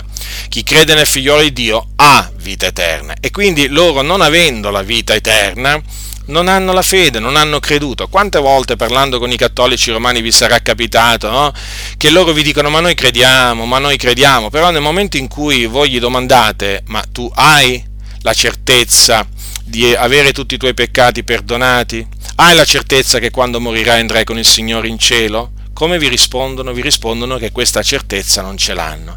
E questo sta a dimostrare che non hanno la fede. Perché la fede è certezza di cose che si sperano, dimostrazione di cose che non si vedono. Quindi vedete, alla prova dei fatti, i cattolici romani, non avendo la fede, eh, non sono figlioli di Dio. Perché figlioli di Dio si diventa appunto mediante la fede. Tutti quelli che che l'hanno ricevuto gli ha dato il diritto di diventare figlio di Dio, a quelli cioè che credono nel suo nome. Quindi coloro che credono nel nome del figliolo di Dio hanno la certezza dei, eh, del perdono, della rimissione dei loro peccati, quindi non hanno alcun bisogno di andarsi a confessare dal prete, e poi hanno la certezza della vita eterna. I cattolici romani non ce l'hanno. Non, quindi non sono, non sono, dei credenti. Cosa dice la Sacra Scrittura a tale riguardo? Quindi non vi mettete con gli infedeli o non vi mettete con gli increduli. Lo dice la Sacra Scrittura? E dunque eh, non vi mettete con gli infedeli sotto un gioco che non è per voi, perché qual comunanza vegli fra la giustizia e l'iniquità, o qual comunione, qual comunione fra la luce e le tenebre, e quale armonia fra Cristo e Beliar, o che vedi comune tra il fedele e l'infedele, e quale accordo tra il Tempio di Dio e gli idoli? Poiché noi siamo il Tempio dell'Iddio vivente, come disse Dio, io abiterò in mezzo a loro e camminerò fra loro, e camminerò fra loro e sarò loro Dio ed essi saranno mio popolo. Notate dunque, è chiaro che essendo degli infedeli cattolici romani, essendo degli, degli, idolatri, perché bisogna dire naturalmente che eh, sono, oltretutto, sono degli idolatri, idolatri perché offrono il loro culto a delle, a delle creature, eh, Maria, i santi, gli angeli, comunque, poi non importa di quale forma, di come lo chiamano questo culto, culto se iperdulia, latria, dulia, non importa, guardate, questi sono sofismi che hanno, che hanno inventato i preti, eh, e, e comunque sia idolatria. Ora, essendo degli idolatri, che comunione c'è tra il Tempio di Dio e gli idoli? Noi siamo il Tempio di Dio e loro invece sono un Tempio di idoli perché in loro albergano degli idoli, hanno innalzato degli idoli nel loro cuore. Può esserci alcun accordo? No, non può esserci nessun accordo.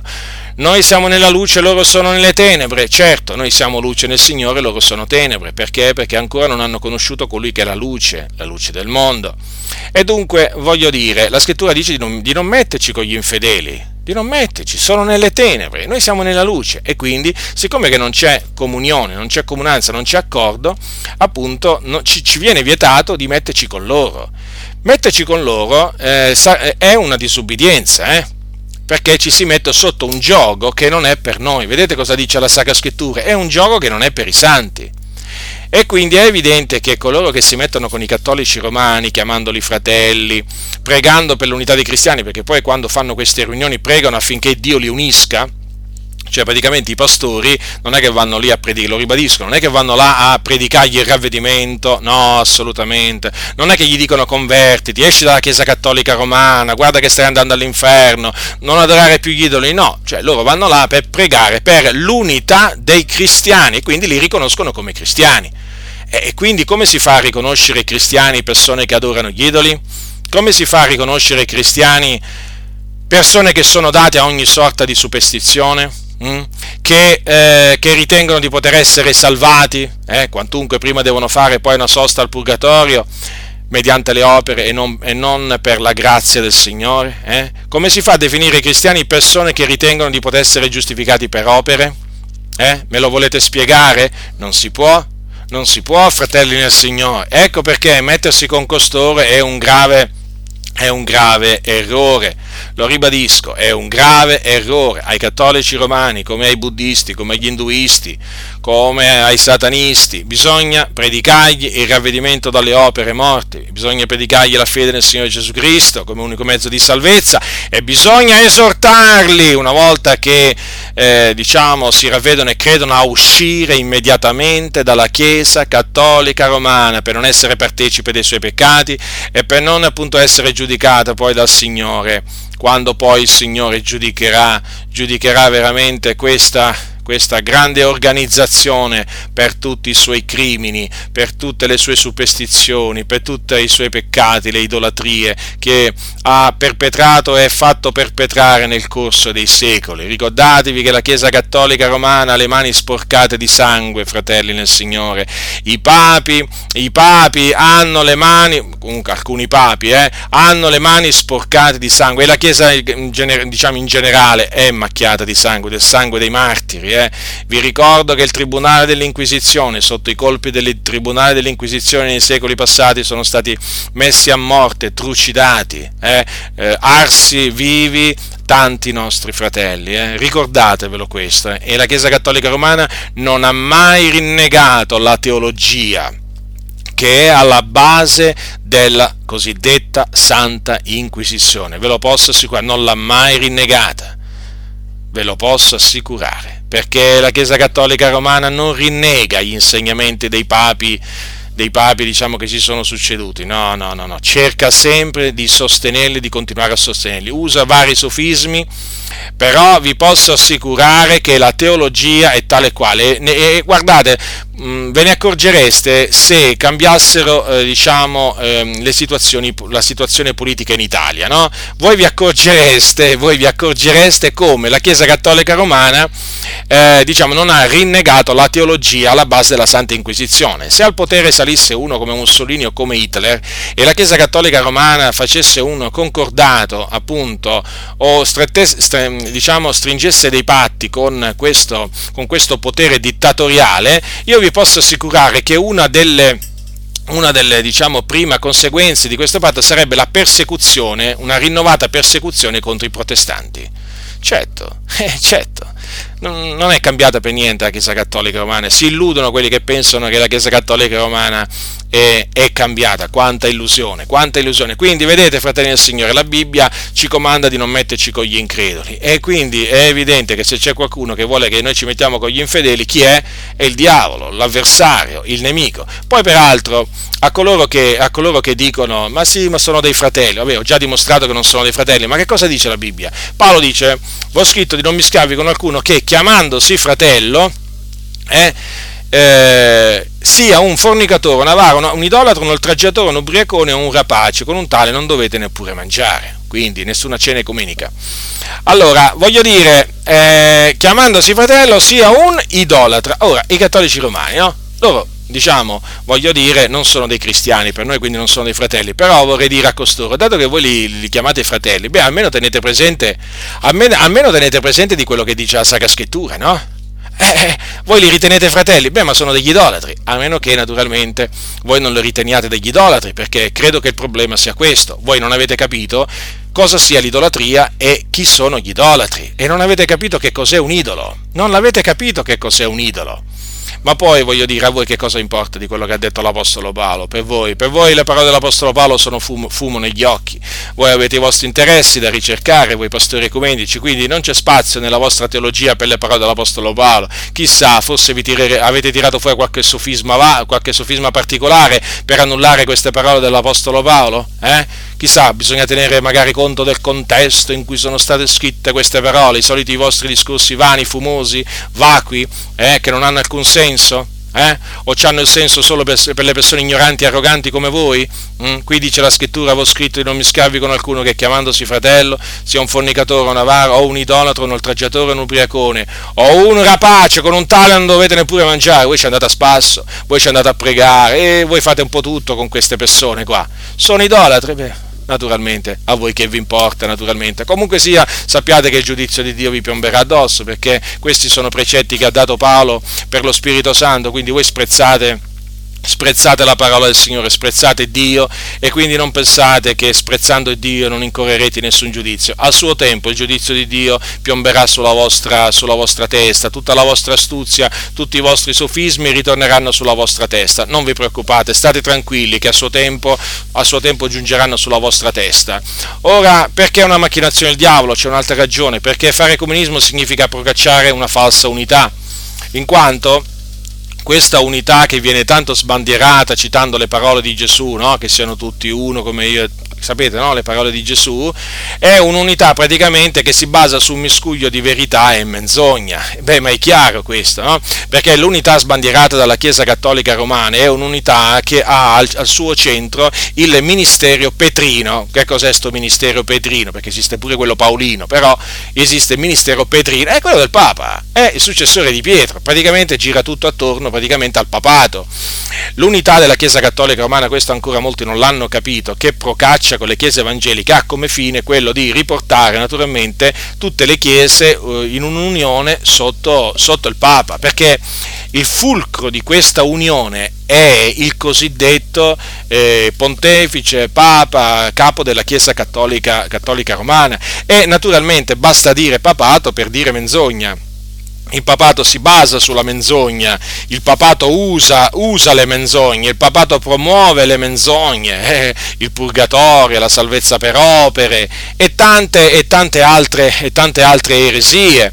Ora voglio dire che unità si va a procacciare con queste persone, che unità si va a procacciare, una falsa unità eh, si parlano tanto di amore costoro. Sì, ma poi l'amore nella prova dei fatti eh, non è accompagnato, non è accompagnato dalla, dalla verità. Eh, eh, qui dobbiamo accompagnare l'amore con la verità.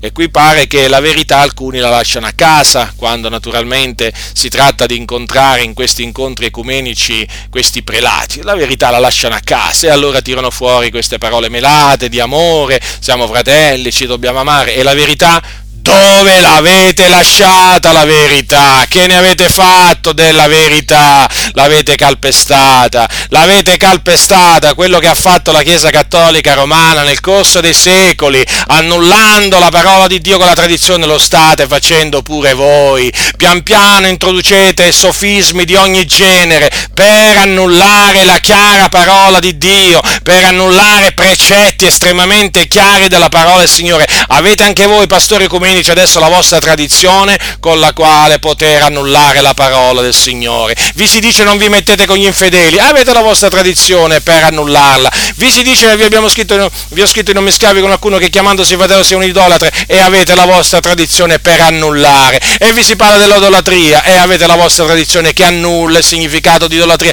Insomma, vi siete creati anche voi la vostra tradizione per mezzo della quale annullare la parola del Signore. E la Bibbia vi chiama ipocriti, ipocriti vi chiama, perché voi con la bocca fate professione, ah sì, di pietà, di conoscere il Signore, ah con la vostra bocca voi professate di amare il Signore, ma sapete che cosa dice la Bibbia? Che cosa disse Gesù a quegli ipocriti? Eh, a quegli ipocriti che avevano annullato la Sacra Scrittura con la loro tradizione, questo popolo mi onora con le labbra, ma il cuor loro è lontano da me, ma invano mi rendono il loro culto, insegnando dottrine che sono precetti d'uomini, e voi non volete, pastori ecumenici, attenervi alla alla parola del Signore. Voi vi siete messi a insegnare i vostri precetti, i precetti che permettono di allearsi con gli idolatri, con i successori di quelli che hanno sterminato i nostri fratelli, con coloro che non hanno rinnegato, non hanno rinnegato la teologia medievale. Ma vi rendete conto con chi vi siete messi? Ma vi rendete conto con chi vi siete messi? Eh? Siete veramente un popolo dal collo duro voi, voi che vi siete dati all'ecumenismo. Ah, con le labbra cantate i cantici. Sì, sì, ci manca poco che fra poco canterete i cantici pure a Maria, eh? ma il vostro cuore è lontano dal Signore ed è dimostrato, ed è dimostrato perché chi ha un cuore integro, un cuore vicino al Signore, ma non ci pensa neppure di partecipare ad attività ecumeniche, pensa solo a predicare il ravvedimento. E quando vi posso assicurare, vi posso assicurare che quando qualcuno predica il ravvedimento ai cattolici romani e predica come si conviene non lo invitano, non lo invitano invitano da nessuna parte, non lo invitano da nessuna parte, lo perseguitano, lo perseguitano, lo discriminano, gliene dicono veramente di tutti i colori come si suol dire, lo calunniano, e come, e come se lo calunniano. Invece voi naturalmente che cosa, che cosa fate? Dato che con la vostra tradizione avete annullato la parola di Dio, sì, nella pratica l'avete annullata. Ah, nella teoria voi dite ma noi siamo evangelici, ma noi crediamo qui, ma noi crediamo là, ma nella pratica rinnegate negate quello che dite con la bocca, ecco perché siete inaffidabili, ecco perché vi dichiaro che siete corrotti spiritualmente, ecco perché vi dico che di voi non si devono fidare i fratelli, non devono avere fiducia in voi e neppure nelle vostre parole, perché sono parole false. Voi onorate il Signore con le labbra, ma non con il vostro cuore, non con il vostro cuore, perché se voi lo, lo onoraste il Signore con il vostro cuore, eh, voi non perseguitereste coloro che cercano appunto di riportarvi sulla retta via. Ma siccome ormai volete fare comunella con i cattolici, avete i vostri interessi, talvolta sono anche interessi finanziari ed economici e anche di prestigio, e allora naturalmente non ci sentite dagli orecchi, siete diventati duri d'orecchi vecchi, duri, avete indurato la vostra cervice come faceva il popolo Israele, ma il Signore con i campioni della superbia c'ha i suoi rimedi, a suo tempo gli piega la schiena, anzi gliela spacca la schiena ai campioni della superbia. Attenzione, attenzione voi che vi siete dati all'ecumenismo, perché se non è oggi è domani, se non è domani è dopodomani, o se non è dopodomani comunque sia, arriva il giorno della resa dei conti con l'Iddio vivente. Voi vi potete fare beffe di me, vi potete fare beffe di tanti altri che come me denunciano l'ecumenismo, ma non vi potrete mai fare beffe dell'Iddio vivente, è vero, perché a suo tempo scatenerà veramente una tempesta sulla vostra testa e ve lo ricorderete. State molto attenti, state molto attenti, credo che voi non abbiate ancora compreso chi è Dio, voi ancora non avete compreso che la Sacra Scrittura è la parola di Dio, non lo avete compreso che qui è Dio che parla, qui non sono degli uomini che parlano, ma è Dio che parla tramite gli uomini, questo ancora voi non l'avete capito, perché prendete comandamenti del Signore e vi li gettate dietro le spalle, badate a voi stessi, io vi ho avvertito, chi ha orecchi da udire oda, lo so naturalmente, seguiranno le vostre minacce, seguiranno che cosa? Che i vostri insulti, le vostre offese, ma tanto, ma tanto il Signore naturalmente registra tutto, non vi preoccupate che il Signore registra tutto, tutto quello che dite contro di me e contro tutti gli altri servi del Signore che denunciano l'ecumenismo, il Signore registra tutto, non vi preoccupate e al suo tempo vi punisce per tutto, per tutto, anzi vi dà pure l'aggiunta perché la meritate, quindi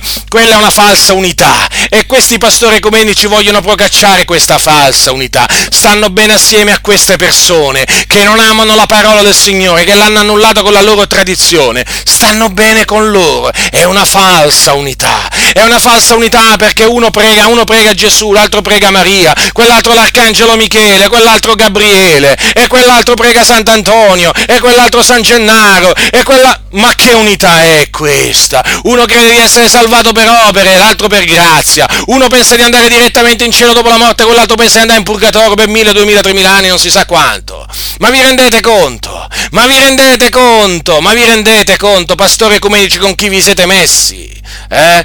Evidentemente vi siete corrotti, certo, perché se non foste stati corrotti, se voi non foste stati corrotti, non vi sareste messo con gli infedeli, ma proprio perché vi siete corrotti vi siete messi a procacciare questa falsa questa falsa unità, ma dobbiamo essere uniti con i nostri fratelli cattolici e poi dobbiamo tenere presente le cose che ci uniscono, non le cose che ci dividono. E poi dite pure, ma le cose che ci uniscono sono di più di quelle che ci dividono. Non mi risulta, non mi risulta. Ma andatevi a leggere un catechismo della Chiesa Cattolica Romana, ma andatevi a leggervi le, encicliche della Chiesa Cattolica Romana umana. Andatevi, andate in una biblioteca, fatevi portare veramente dall'inserviente una bella pila di libri, di catechismo, dizionari. Andatevi a studiare un po' il cattolicesimo e poi vi renderete conto che cosa c'è che ci unisce alla Chiesa Cattolica Romana. Che c'è che ci unisce alla Chiesa Cattolica Romana? La Trinità. Forse salvo solo la Trinità. Poi per il resto... Per il resto, fratelli nel Signore, sono così tante le cose che ci dividono dalla Chiesa Cattolica Romana che proprio, cioè, a me non mi passa nemmeno veramente per la testa di mettermi a dialogare con i sordi, con queste persone. Io gli predico il ravvedimento, gli predico la conversione, con loro non ci può essere dialogo. Ma come, come la volete capire? È come cercare di dialogare con un satanista, con un induista, un buddista. Ma quale dialogo? Bisogna predicargli il ravvedimento, la conversione. Si devono ravvedere, convertire, sono perduti, devono uscire dalla Chiesa Cattolica Romana. Comprendete? Quali cose che ci uniscono? Cosa c'è? Voglio dire, le cose che ci dividono la Chiesa Cattolica Romana, ma sono così tante, ma sono così tante e così anche importanti che io veramente mi, mi sorprendo. Ma poi alla fine non più di tanto nel sentire dire questi pastori, ma teniamo conto delle cose che ci uniscono. E che vi unisce? Ma che vi unisce con la Chiesa Cattolica Romana a voi? Mo, io veramente rimango esterefatto tante volte. Eh. Io ho scritto un libro di più di 300 pagine sulla Chiesa Cattolica Romana. Alcuni si sono spaventati quando hanno visto tutte queste pagine. Ah, avrei potuto farlo anche più lungo. Ma d'altronde sono così tante le falsità, addirittura l'evoluzione l'evoluzione, credono nelle ere geologiche, vabbè che adesso le ere geologiche adesso stanno, sono penetrate pure anche nelle chiese evangeliche, anche pentecostali, comunque sia, ma nell'evoluzione, cioè la Chiesa Cattolica Romana insegna che l'uomo discende da dei bruti, da degli esseri inferiori, e voi vi siete messi con gente che crede queste cose qua, quando la Bibbia dice che nel principio di Dio lo fece l'uomo a sua immagine e somiglianza, ma vi rendete conto? Ma no, evidentemente a voi non interessa.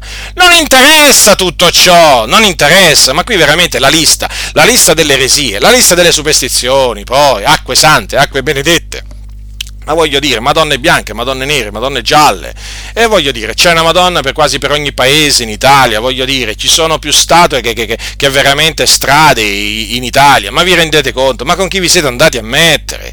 Ma con chi vi siete andati a mettere? Quelle persone che servono, adorano la creatura anziché il creatore. Eh, il creatore, dov'è il creatore? Dov'è il creatore? Parla, parlano più di Maria che di Gesù. And- siete andati a mettervi con persone che esaltano Maria sopra Gesù che l'hanno fatta diventare corredentrice. Ma vi rendete conto con chi vi siete andati a mettere? Eh? Con persone che ci tengono più a Maria che a Gesù. Eh? Lo sapete che qui a Roma, qui a Roma, eh? io le chiamo tutte basiliche naturalmente, no? So che diciamo dal punto di vista cattolico, della teologia cattolica è un po' improprio chiamare tutti i luoghi di culto basiliche, ma io le chiamo basiliche. Comunque sia, voi sapete che diciamo io le ho contate tutte eh, a suo tempo eh, tra tutti i luoghi di culto della Chiesa Cattolica Romana, eh, la, percentuale, eh, la, percentuale, di luoghi di culto qui solo a Roma, badate bene, eh, i cui nomi portano diciamo, il nome di Maria, dedicati a Maria, sono molto, molto, molto di più di quelli dedicati a Gesù. Vi dice niente questo? Ma che vi dice a voi? Siete sordi? Non ci sentite? Avete le orecchie turate? Ma speriamo che il Signore veramente ve le stura queste orecchie perché è veramente preoccupante. Ora, falsa unità quindi. E quindi il diavolo chiaramente in questa maniera volendo creare questa falsa unità, poi crea confusione. Certo, getta confusione nel campo, nel campo di Dio con questa, con questa, falsa unità. Però ricordatevi che c'è una falsa unità e una vera unità. Eh? C'è una vera unità. Noi siamo, come dice la Sacra Scrittura, con tutti i figli di Dio, uno in Cristo Gesù. Lo dice Paolo. Lo dice Paolo, noi siamo uno. Guarda, ascoltate che cosa dice l'Apostolo Paolo. Dice così, non c'è qui. Allora, no, dice, leggo alcuni versetti da Galati, dal capitolo 3, verso la fine ma ora che la fede è venuta, noi non siamo più sotto pedagogo perché siete tutti figliuoli di Dio per la fede in Cristo Gesù, poiché voi tutti che siete stati battezzati in Cristo, vi siete rivestiti di Cristo. Non c'è qui né giudeo né greco, non c'è né schiavo né libero, non c'è né maschio né femmina, poiché voi tutti siete uno in Cristo Gesù. Siete uno, lo ribadisco, in Cristo Gesù. Siamo uno in Cristo Gesù, fratelli nel Signore che dobbiamo andarci a mettere con quelli che non hanno la fede, ma se siamo, siamo già uno in Cristo Gesù, eh, noi dobbiamo procacciare un medesimo sentire, un medesimo parlare, certamente, tra di noi, ma che c'entrano i cattolici romani? Che c'entra andare a metterci con gli infedeli, con gli increduli? Ma veramente cos'è riuscito naturalmente a architettare il, il nemico. Quindi dunque c'è una falsa unità, una, c'è una vera unità. Noi siamo uniti, noi siamo uniti in Cristo Gesù, fratelli, noi tutti figlioli di Dio, ci lega appunto il vincolo della carità, ci, lega, ci unisce naturalmente lo Spirito, ci unisce lo Spirito del Signore eh, ma chiaramente non sentiamo nessuna unione con i, eh, gli idolatri. Io non mi sento unito agli idolatri. Certo che se un credente si sente unito agli idolatri c'è da preoccuparsi, eh? C'è da preoccuparsi. Io mi sento unito uno in Cristo solamente con coloro che hanno la fede in Cristo Gesù. Ma ve l'ho dimostrato, i cattolici romani non hanno la fede in Cristo. Ah, dicono io credo, io credo, io credo. Poi quando gli vai a dire allora hai la vita eterna, hai il perdono dei peccati, no, quello no. E allora non hai creduto. Molto semplice. Poi l'ecumenismo porta a fare compromessi. Eh già, è il compromesso. Che, che pensate che sia una cosa da poco il compromesso? Allora, naturalmente viene compromessa la parola del Signore. Perché? Perché quando si fa ecumenismo con la Chiesa Cattolica Romana, eh, tu non ti puoi permettere di dire no, il vostro battesimo non è valido. No, devi riconoscere il battesimo della Chiesa Cattolica Romana, quello che loro chiamano battesimo, e quindi il battesimo dei bambini, che è naturalmente per aspersione, che non è valido alla luce della Sacra Scrittura, però lo devi riconoscere. Eh, se vuoi, se vuoi dialogare con loro. Come devi riconoscere anche tante altre cose, eh? Eh, cioè, prendere o lasciare, ti dicono i cattolici romani, eh? Eh, io non prendo, io lascio, non mi interessa niente. Non mi interessa niente, io confuto il cattolicesimo, non mi interessa, a me, a me i compromessi non mi interessano, io li rigetto, li, li rifiuto. E eh, certo, i compromessi, e sapete quanti compromessi? Poi pian piano si comincia a riconoscere nella figura del Papa un certo, diciamo, ministro di Dio, un certo servitore, un certo, diciamo, qualche cosa, ecco, piano piano, piano piano, e piano piano poi si diventa cattolici romani. Ah, voi direte, ma non esagerare. Come, come? Si diventa cattolici romani. E se non si diventa proprio cattolici romani, poco ci manca, eh? Guardate, io prima vi ho parlato di David Duplessis, no? Ora, per farvi capire, eh, perché vedete, porta a compromessi, no? naturalmente eh, sono tanti compromessi, vi ho menzionato solo quello del riconoscimento reciproco dei battesimi, no? perché poi i cattolici sono furbi e dicono facciamo così, noi riconosciamo il vostro battesimo. Hm? Per immersione, quindi dicono i pentecostali, no? Però voi dovete riconoscere anche il nostro. E allora i pentecostali dicono, che facciamo qua? Eh, loro riconoscono il nostro. Che facciamo? Riconosciamo pure il loro, va. E così il, il, il pentecostale, eh, il pentecostale dice, beh sì, in effetti hanno ricevuto il battesimo. Ma quale battesimo? I cattolici romani non hanno ricevuto il vero battesimo. E questa naturalmente è una forma, è una forma di, eh, di, compromesso. D'altronde, per esempio, le AD, le Assemblee di Dio, eh, quelle senza in Italia, eh, che qui bisogna precisare che non nascano fraintendimenti, le AD, Assemblee di Dio, eh, quelle praticamente quel gruppo di chiese che si sono scisse dall'Assemblea di Dio in Italia, praticamente hanno fatto un'alleanza con i Valdesi, eh? hanno fatto un'alleanza con i Valdesi e eh, in questa alleanza c'è il riconoscimento reciproco dei battesimi.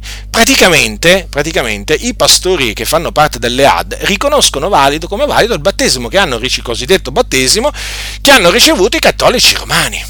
Eh, è una cosa da poco, voi ritenete qui, ritenete qui noi cattolici romani, i valdesi, perché in questo caso si parla appunto di, di, di alleanza tra, tra, pentecostali e valdesi, e mica, è un compromesso questo. Ecco, quando si entra quando si entra nell'ecumenismo con la Chiesa Cattolica Romana ci sono compromessi di questo genere e, non, e, e, i compromessi non vanno bene perché noi non possiamo compromettere la parola del Signore. Se la parola di Dio dice che il battesimo valido, l'unico battesimo valido in acqua è quello per immersione nel nome del Padre, Figlio e dello Spirito Santo, ministrato a coloro che hanno creduto, eh, evidentemente noi dobbiamo ritenere questa, questa verità, non possiamo, non possiamo comprometterlo, rinunciarci diciamo, in cambio di un piatto di, un piatto di minestre. Eh, voglio dire, il piatto di minestre minestra naturalmente un piatto di lenticchie, chiamatelo come volete, comunque sia per piatto di minestra di lenticchie intendo appunto la benevolenza della curia romana. Noi della benevolenza della curia romana non ce ne facciamo proprio niente, della loro amicizia neppure. Loro sono nemici dell'Evangelo, si devono ravvedere, punto. Una volta che si ravvedono poi li possiamo riconoscere come fratelli e devono uscire dalla Chiesa Cattolica Romana. Ora vi, vi stavo dicendo che il, il, l'ecumenismo porta a compromessi, ma anche alla corruzione, alla corruzione, e eh, a sviarsi fratelli, porta a sviarsi l'ecumenismo. Eh? Ora, vi, parla- vi, avevo parlato prima di David Duplessis, quel pastore pentecostale dell'Assemblea di Dio che diciamo fu promotore dell'ecumenismo sin dall'inizio, che poi le, le, assemblee di Dio americane gli ritirarono le credenziali e poi gliele restituirono. Lui era, lui era di origine morto, in tarda età e lui era di origine sudafricana e veramente io ho letto la sua testimonianza, una bella testimonianza, come si è convertito, come è stato battezzato con lo Spirito Santo, ha visto veramente miracoli in Sudafrica, diciamo, a, a suo tempo. Ebbene, questo, questo David Duplessis, sapete che cosa è arrivato a dire, diciamo, nel 1986, ascoltate, no, vi voglio leggere queste sue parole, o comunque se vi voglio dire questo che lo riguarda, un, nel suo libro eh, Semplice e Profondo, eh, eh, è arrivato a dire, è arrivato a dire che dopo essere andato a Mesciugori, sapete, no? quella località dove ci sono quei bambini che, a cui dicono che gli appaia la, la cosiddetta Madonna, Dice così, dopo, dopo essere andato a Mesciugorje ad avere parlato con i bambini che ricevevano apparizioni di Maria, lui dice, queste parole sue, eh, non ebbi più alcun dubbio sull'autenticità e sulla validità dell'apparizione. David Duplessis, Simple and Profound, eh, Orleans, 1986, pagina 202. Queste sono parole di David Duplessis, di un pastore, di un predicatore pentecostale molto conosciuto, molto conosciuto pentecostale, eh, che si era data all'ecumenismo. Vedete? Piano piano, piano piano, piano piano, che cosa è andata a riconoscere le apparizioni mariane come autentiche, quando si sa che quelle apparizioni mariane a Mesciugori, come anche tutte le altre apparizioni mariane, sono delle macchinazioni del diavolo, sono eh, diciamo delle apparizioni di demoni, sono demoni che si travestono da, da Maria in questo, in questo, caso e dicono naturalmente, eh, dicono naturalmente eh, ciò che il diavolo naturalmente comanda. E infatti tutte queste apparizioni hanno come scopo quello di tenere le persone attaccate al culto a Maria. E guardate che cosa è arrivato a dire David Duplessis. Io veramente mi si è spezzato il cuore quando, quando ho letto queste, queste, due, queste sue dichiarazioni. Eh, ma d'altronde, fratelli sì, un po' di lievito fa lievitare tutta la pasta. Eh, io non sto dicendo che David Duplessis un giorno non ha conosciuto il Signore, ma vedete che fine ha fatto poi. E voi sapete che la Bibbia dice che la fine di una cosa vale meglio che il principio. Che vale iniziare bene, iniziare bene e finire male? Eh? Eh, voglio dire, quindi perché vi ho, vi ho citato questo esempio? Per farvi capire che prima o poi coloro che si danno all'ecumenismo, già naturalmente c'è un principio di corruzione, naturalmente in coloro, in col, di corruzione spirituale in coloro che si danno all'ecumenismo, ma pian piano questa corruzione aumenterà, aumenterà sempre di più perché si tenderà poi a far piacere, a compiacere alla Chiesa Cattolica Romana e quindi naturalmente si cominceranno eh, naturalmente anche a fare dichiarazioni di questo genere, si cominceranno ad andare magari a delle processioni, dove magari qualcuno porta pure la croce, no? O magari a questi convegni dove diciamo da un lato c'è la croce, dall'altro c'è la statua di Maria e poi va a finire così, fratelli e signori, in queste riunioni ecumeniche eh, finisce così e poi là uno si trova là in mezzo agli idoli, in mezzo a persone che dicono l'Ave Maria, insomma, è veramente una Babilonia, una Babilonia, una, una confusione, una confusione totale. Quindi porta alla corruzione, perché vi stavo dicendo, un po' di lievito fa lievitare tutta la pasta, tutta la pasta. Vi faccio vi faccio un esempio, ci sono dei pastori qua in Italia no, che si sono dati all'ecumenismo che praticamente hanno cambiato abbigliamento, adesso si vestono un po' come i preti, no? come i preti, prima avevano giacca e cravatta, adesso si sono messi il collare bianco, vi dice qualche cosa questo? Voi direte ma che ti attacchi pure a queste cose qua? Eh? Che ti attacchi pure a queste cose qua? Eh? Vuoi fare il saputello? Eh? Come qualcuno ci ha detto? Eh, volete fare i saputelli? No, non è che vogliamo fare i saputelli, cioè noi conosciamo la volontà di Dio e naturalmente vi stiamo vi stiamo spiegando le cose, vi stiamo spiegando le cose come stanno. Ora, il collare, quello, quel collare lì, perché se lo mettono? Per naturalmente far sentire i cattolici romani, diciamo, eh, un po' più a loro agio, magari quando vanno nelle loro sale, nelle loro sale di culto. Comprendete? Come dire, voi venite, noi, voi venite incontro a noi, noi veniamo incontro a voi. E quindi tutto inizia con un collaretto Qualcuno dirà, ma sì, vabbè, ma è un collaretto bianco. Ma cosa dice la Bibbia? Un po' di lievito fa lievitare tutta la pasta. Eh, capito? Quindi bisogna stare attenti, questi sono tutti segnali, questi qua, che poi praticamente prima o poi si sviluppano, sono praticamente dei germi malvagi che poi, diciamo, si sviluppano, prend- fanno radice e poi portano un danno enorme, enorme. Io quando comincio a vedere un pastore pentecostale qui in Italia che si mette già il colletto bianco là, perché questo si è dato all'ecumenismo, da quello bisogna guardarsi come da un serpente, come da uno scorpione, ve lo posso assicurare, perché quello per tenersi amici cattolici romani, quello sarà capace veramente, guardate, prima o poi sarà capace di pugnalarvi alle spalle, quando meno, quando, spiritualmente parlando, quando meno ve lo aspettate, guardate. Perché? Perché queste persone poi si corrompono e pur di tenersi amici i cattolici verranno contro di voi. Gli direte, ma fratello, ma è scritto così? Non è, ti diranno, no, non è così come dici tu, il Signore ci vuole uniti, diranno, noi dobbiamo unirci con i cattolici, ti diranno. Non si faranno convinti perché oramai naturalmente la pasta sarà lievitata, lievitata oltremodo. Questi pastori, fratelli del Signore, sono corrotti. Sono corrotti, è un, dato, è un dato di fatto. I fatti lo confermano. Quindi attenzione, fratelli, attenzione perché l'ecumenismo porta a fare compromessi, fare compromessi, cose che noi non siamo chiamati a fare come cristiani, e porta alla corruzione totale, alla corruzione totale, porta veramente a riconoscere cose sbagliate, porta a tollerare naturalmente cose sbagliate, poi porta anche alla modifica del linguaggio, del proprio linguaggio, perché perché praticamente chi si dà all'ecumenismo non può chiamare determinate dottrine della Chiesa Cattolica Romana con il loro nome, eresie di perdizione, dottrine di demoni, non, non esiste questo linguaggio, non esiste questo linguaggio in coloro che si danno all'ecumenismo, che vai tu a offendere i fratelli separati, ma che vai a offendere i fratelli separati, quelli scappano poi, se cominciano a sentire dire eresie di perdizione, dottrine di demoni, insomma tutte queste cose qui, mica potete dire, mica potete dire che il Papa è un anticristo, non li vedete più, eh? non li vedete più, eh? non potete potete mica dire che i, i, i preti sono ministri del diavolo, eh? che i preti ingannano le persone, li portano all'inferno, non potete esprimervi in questa maniera, perché naturalmente l'ecumenismo tende a far addolcire il, il, linguaggio, ad annacquarlo profondamente per non offendere l'altra parte. Comprendete? Tu non offendi me e io naturalmente non offendo te. Stiamo assieme, dai, su, siamo fratelli separati, però non ci offendiamo, su, via questi pregiudizi. Loro dicono, capito? Amiamoci gli uni e gli altri, no? E quindi naturalmente che cosa succede? Succede che i credenti che conoscono la verità cominciano a tollerare gli errori, piano piano, piano piano, fino a quando poi naturalmente naturalmente la tolleranza arriva a dei livelli che poi uno praticamente non distingue più tra la, verità e la menzogna diventa un tutt'uno, la verità diventa relativa e quindi nessuna confutazione. Quale confutazione? Tu vai a confutare i fratelli separati? No, bisogna rispettarli i fratelli separati, bisogna amarli e quindi amarli significa non confutarli. Avete capito? Il falso amore, naturalmente, di cui si riempono la bocca tutti questi pastori corrotti. No, fratelli del Signore, sappiate che il vero amore confuta, confuta l'errore, perché il vero amore, il vero amore non si compiace nell'errore, non si compiace nell'ingiustizia, ma gioisce con la verità. E quindi il vero amore ti porterà sempre a difendere la verità e a confutare l'errore e a chiamare le dottrine false con il loro nome e a, chiamare i ministri di Satana con il loro nome. Avete compreso dunque? Quindi massima attenzione, fratelli.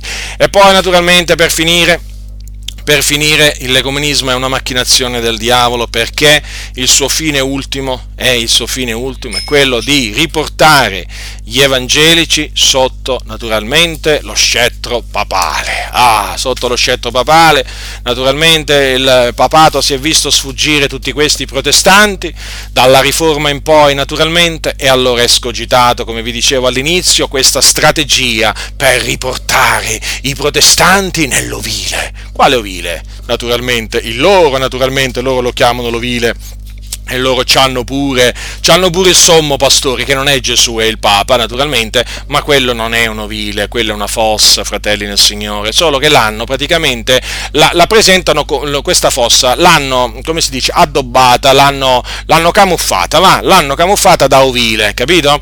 Loro fanno credere che è un ovile, ma quella è una fossa, fratelli nel Signore, quella è una fossa di perdizione. State molto attenti.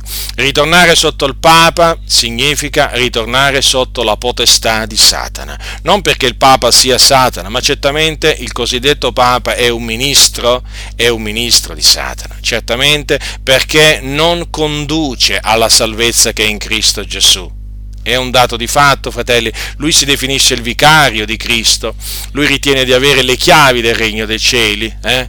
Quanti poteri ritiene di avere il Papa? Ma quanti poteri? Quanti, poteri? quanti poteri? Il Papa viene adorato. Il Papa viene adorato. Al Papa vengono rivolti dei cantici. È la verità questa. Tutta questa è idolatria, è oggetto di idolatria. Eh? Attenzione. E quindi voglio dire, ma mi volete dire, mi volete dire il Papa, la figura del Papa? Che cos'è per voi?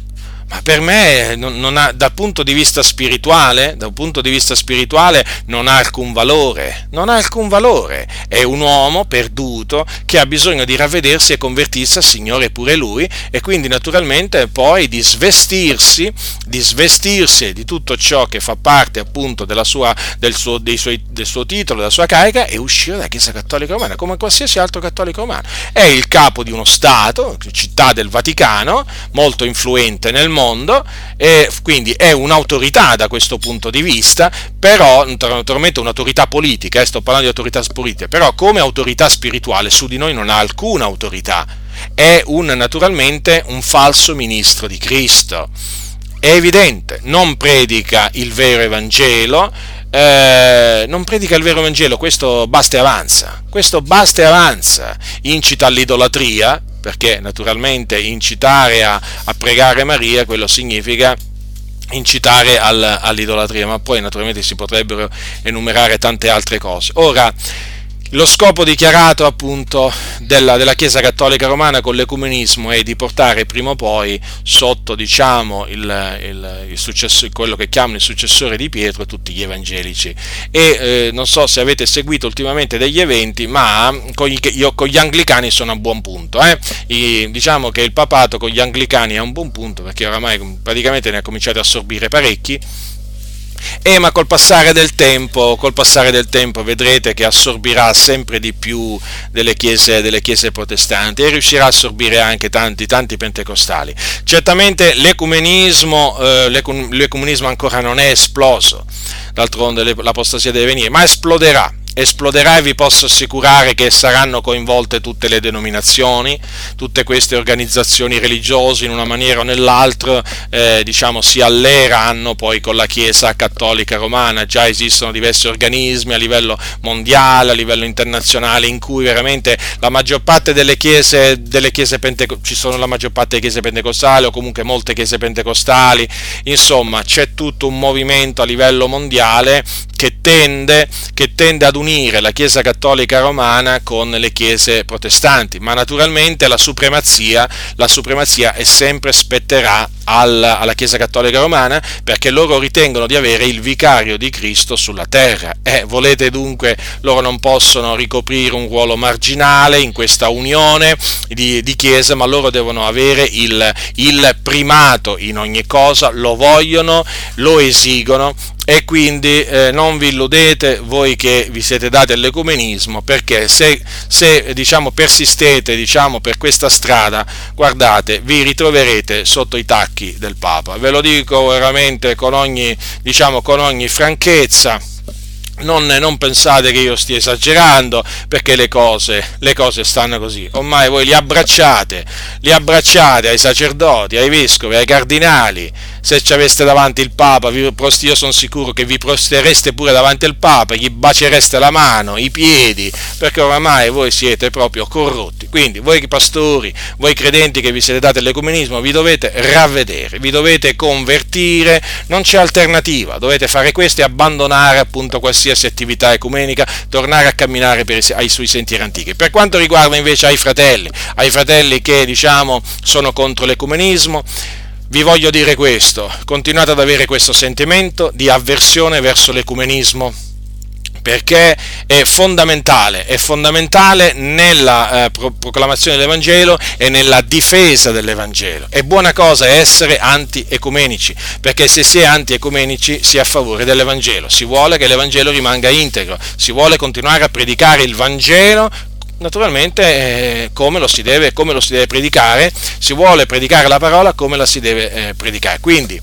non, eh, non, abbassate la guardia, fratelli, continuate a vegliare, a stare in guardia e quando venite a sapere di qualche attività ecumenica, subito avvertite, in ambito pentecostale dico, avvertite subito gli altri fratelli, affinché si guardino e fate i nomi e i cognomi di quelli che partecipano alle attività ecumeniche, non importa se cene ecumeniche, cenoni, eh, non importa se concerti di Natale, dialoghi, non importa che riunioni, capite? Avvertite i fratelli affinché si guardino da quei pastori e da tutti quei credenti, ma soprattutto dai pastori che conducono il gregge nella tana del lupo, cioè nelle cattedrali, nelle basiliche, a fare comunella con gli idolatri. Avvertite, fratelli, non vi tirate indietro, non abbiate paura di quello che potranno dire contro di voi, non, non abbiate paura delle loro offese, non abbiate paura delle loro minacce, avvertite, perché l'ecumenismo, l'ecumenismo è una macchinazione del diavolo ordita contro la Chiesa dell'Iddio vivente e finora ha fatto molte vittime. Chi ha orecchi da udire, oda. La grazia del Signore nostro Gesù Cristo sia con tutti coloro che lo amano con purità incorrotta. Amen.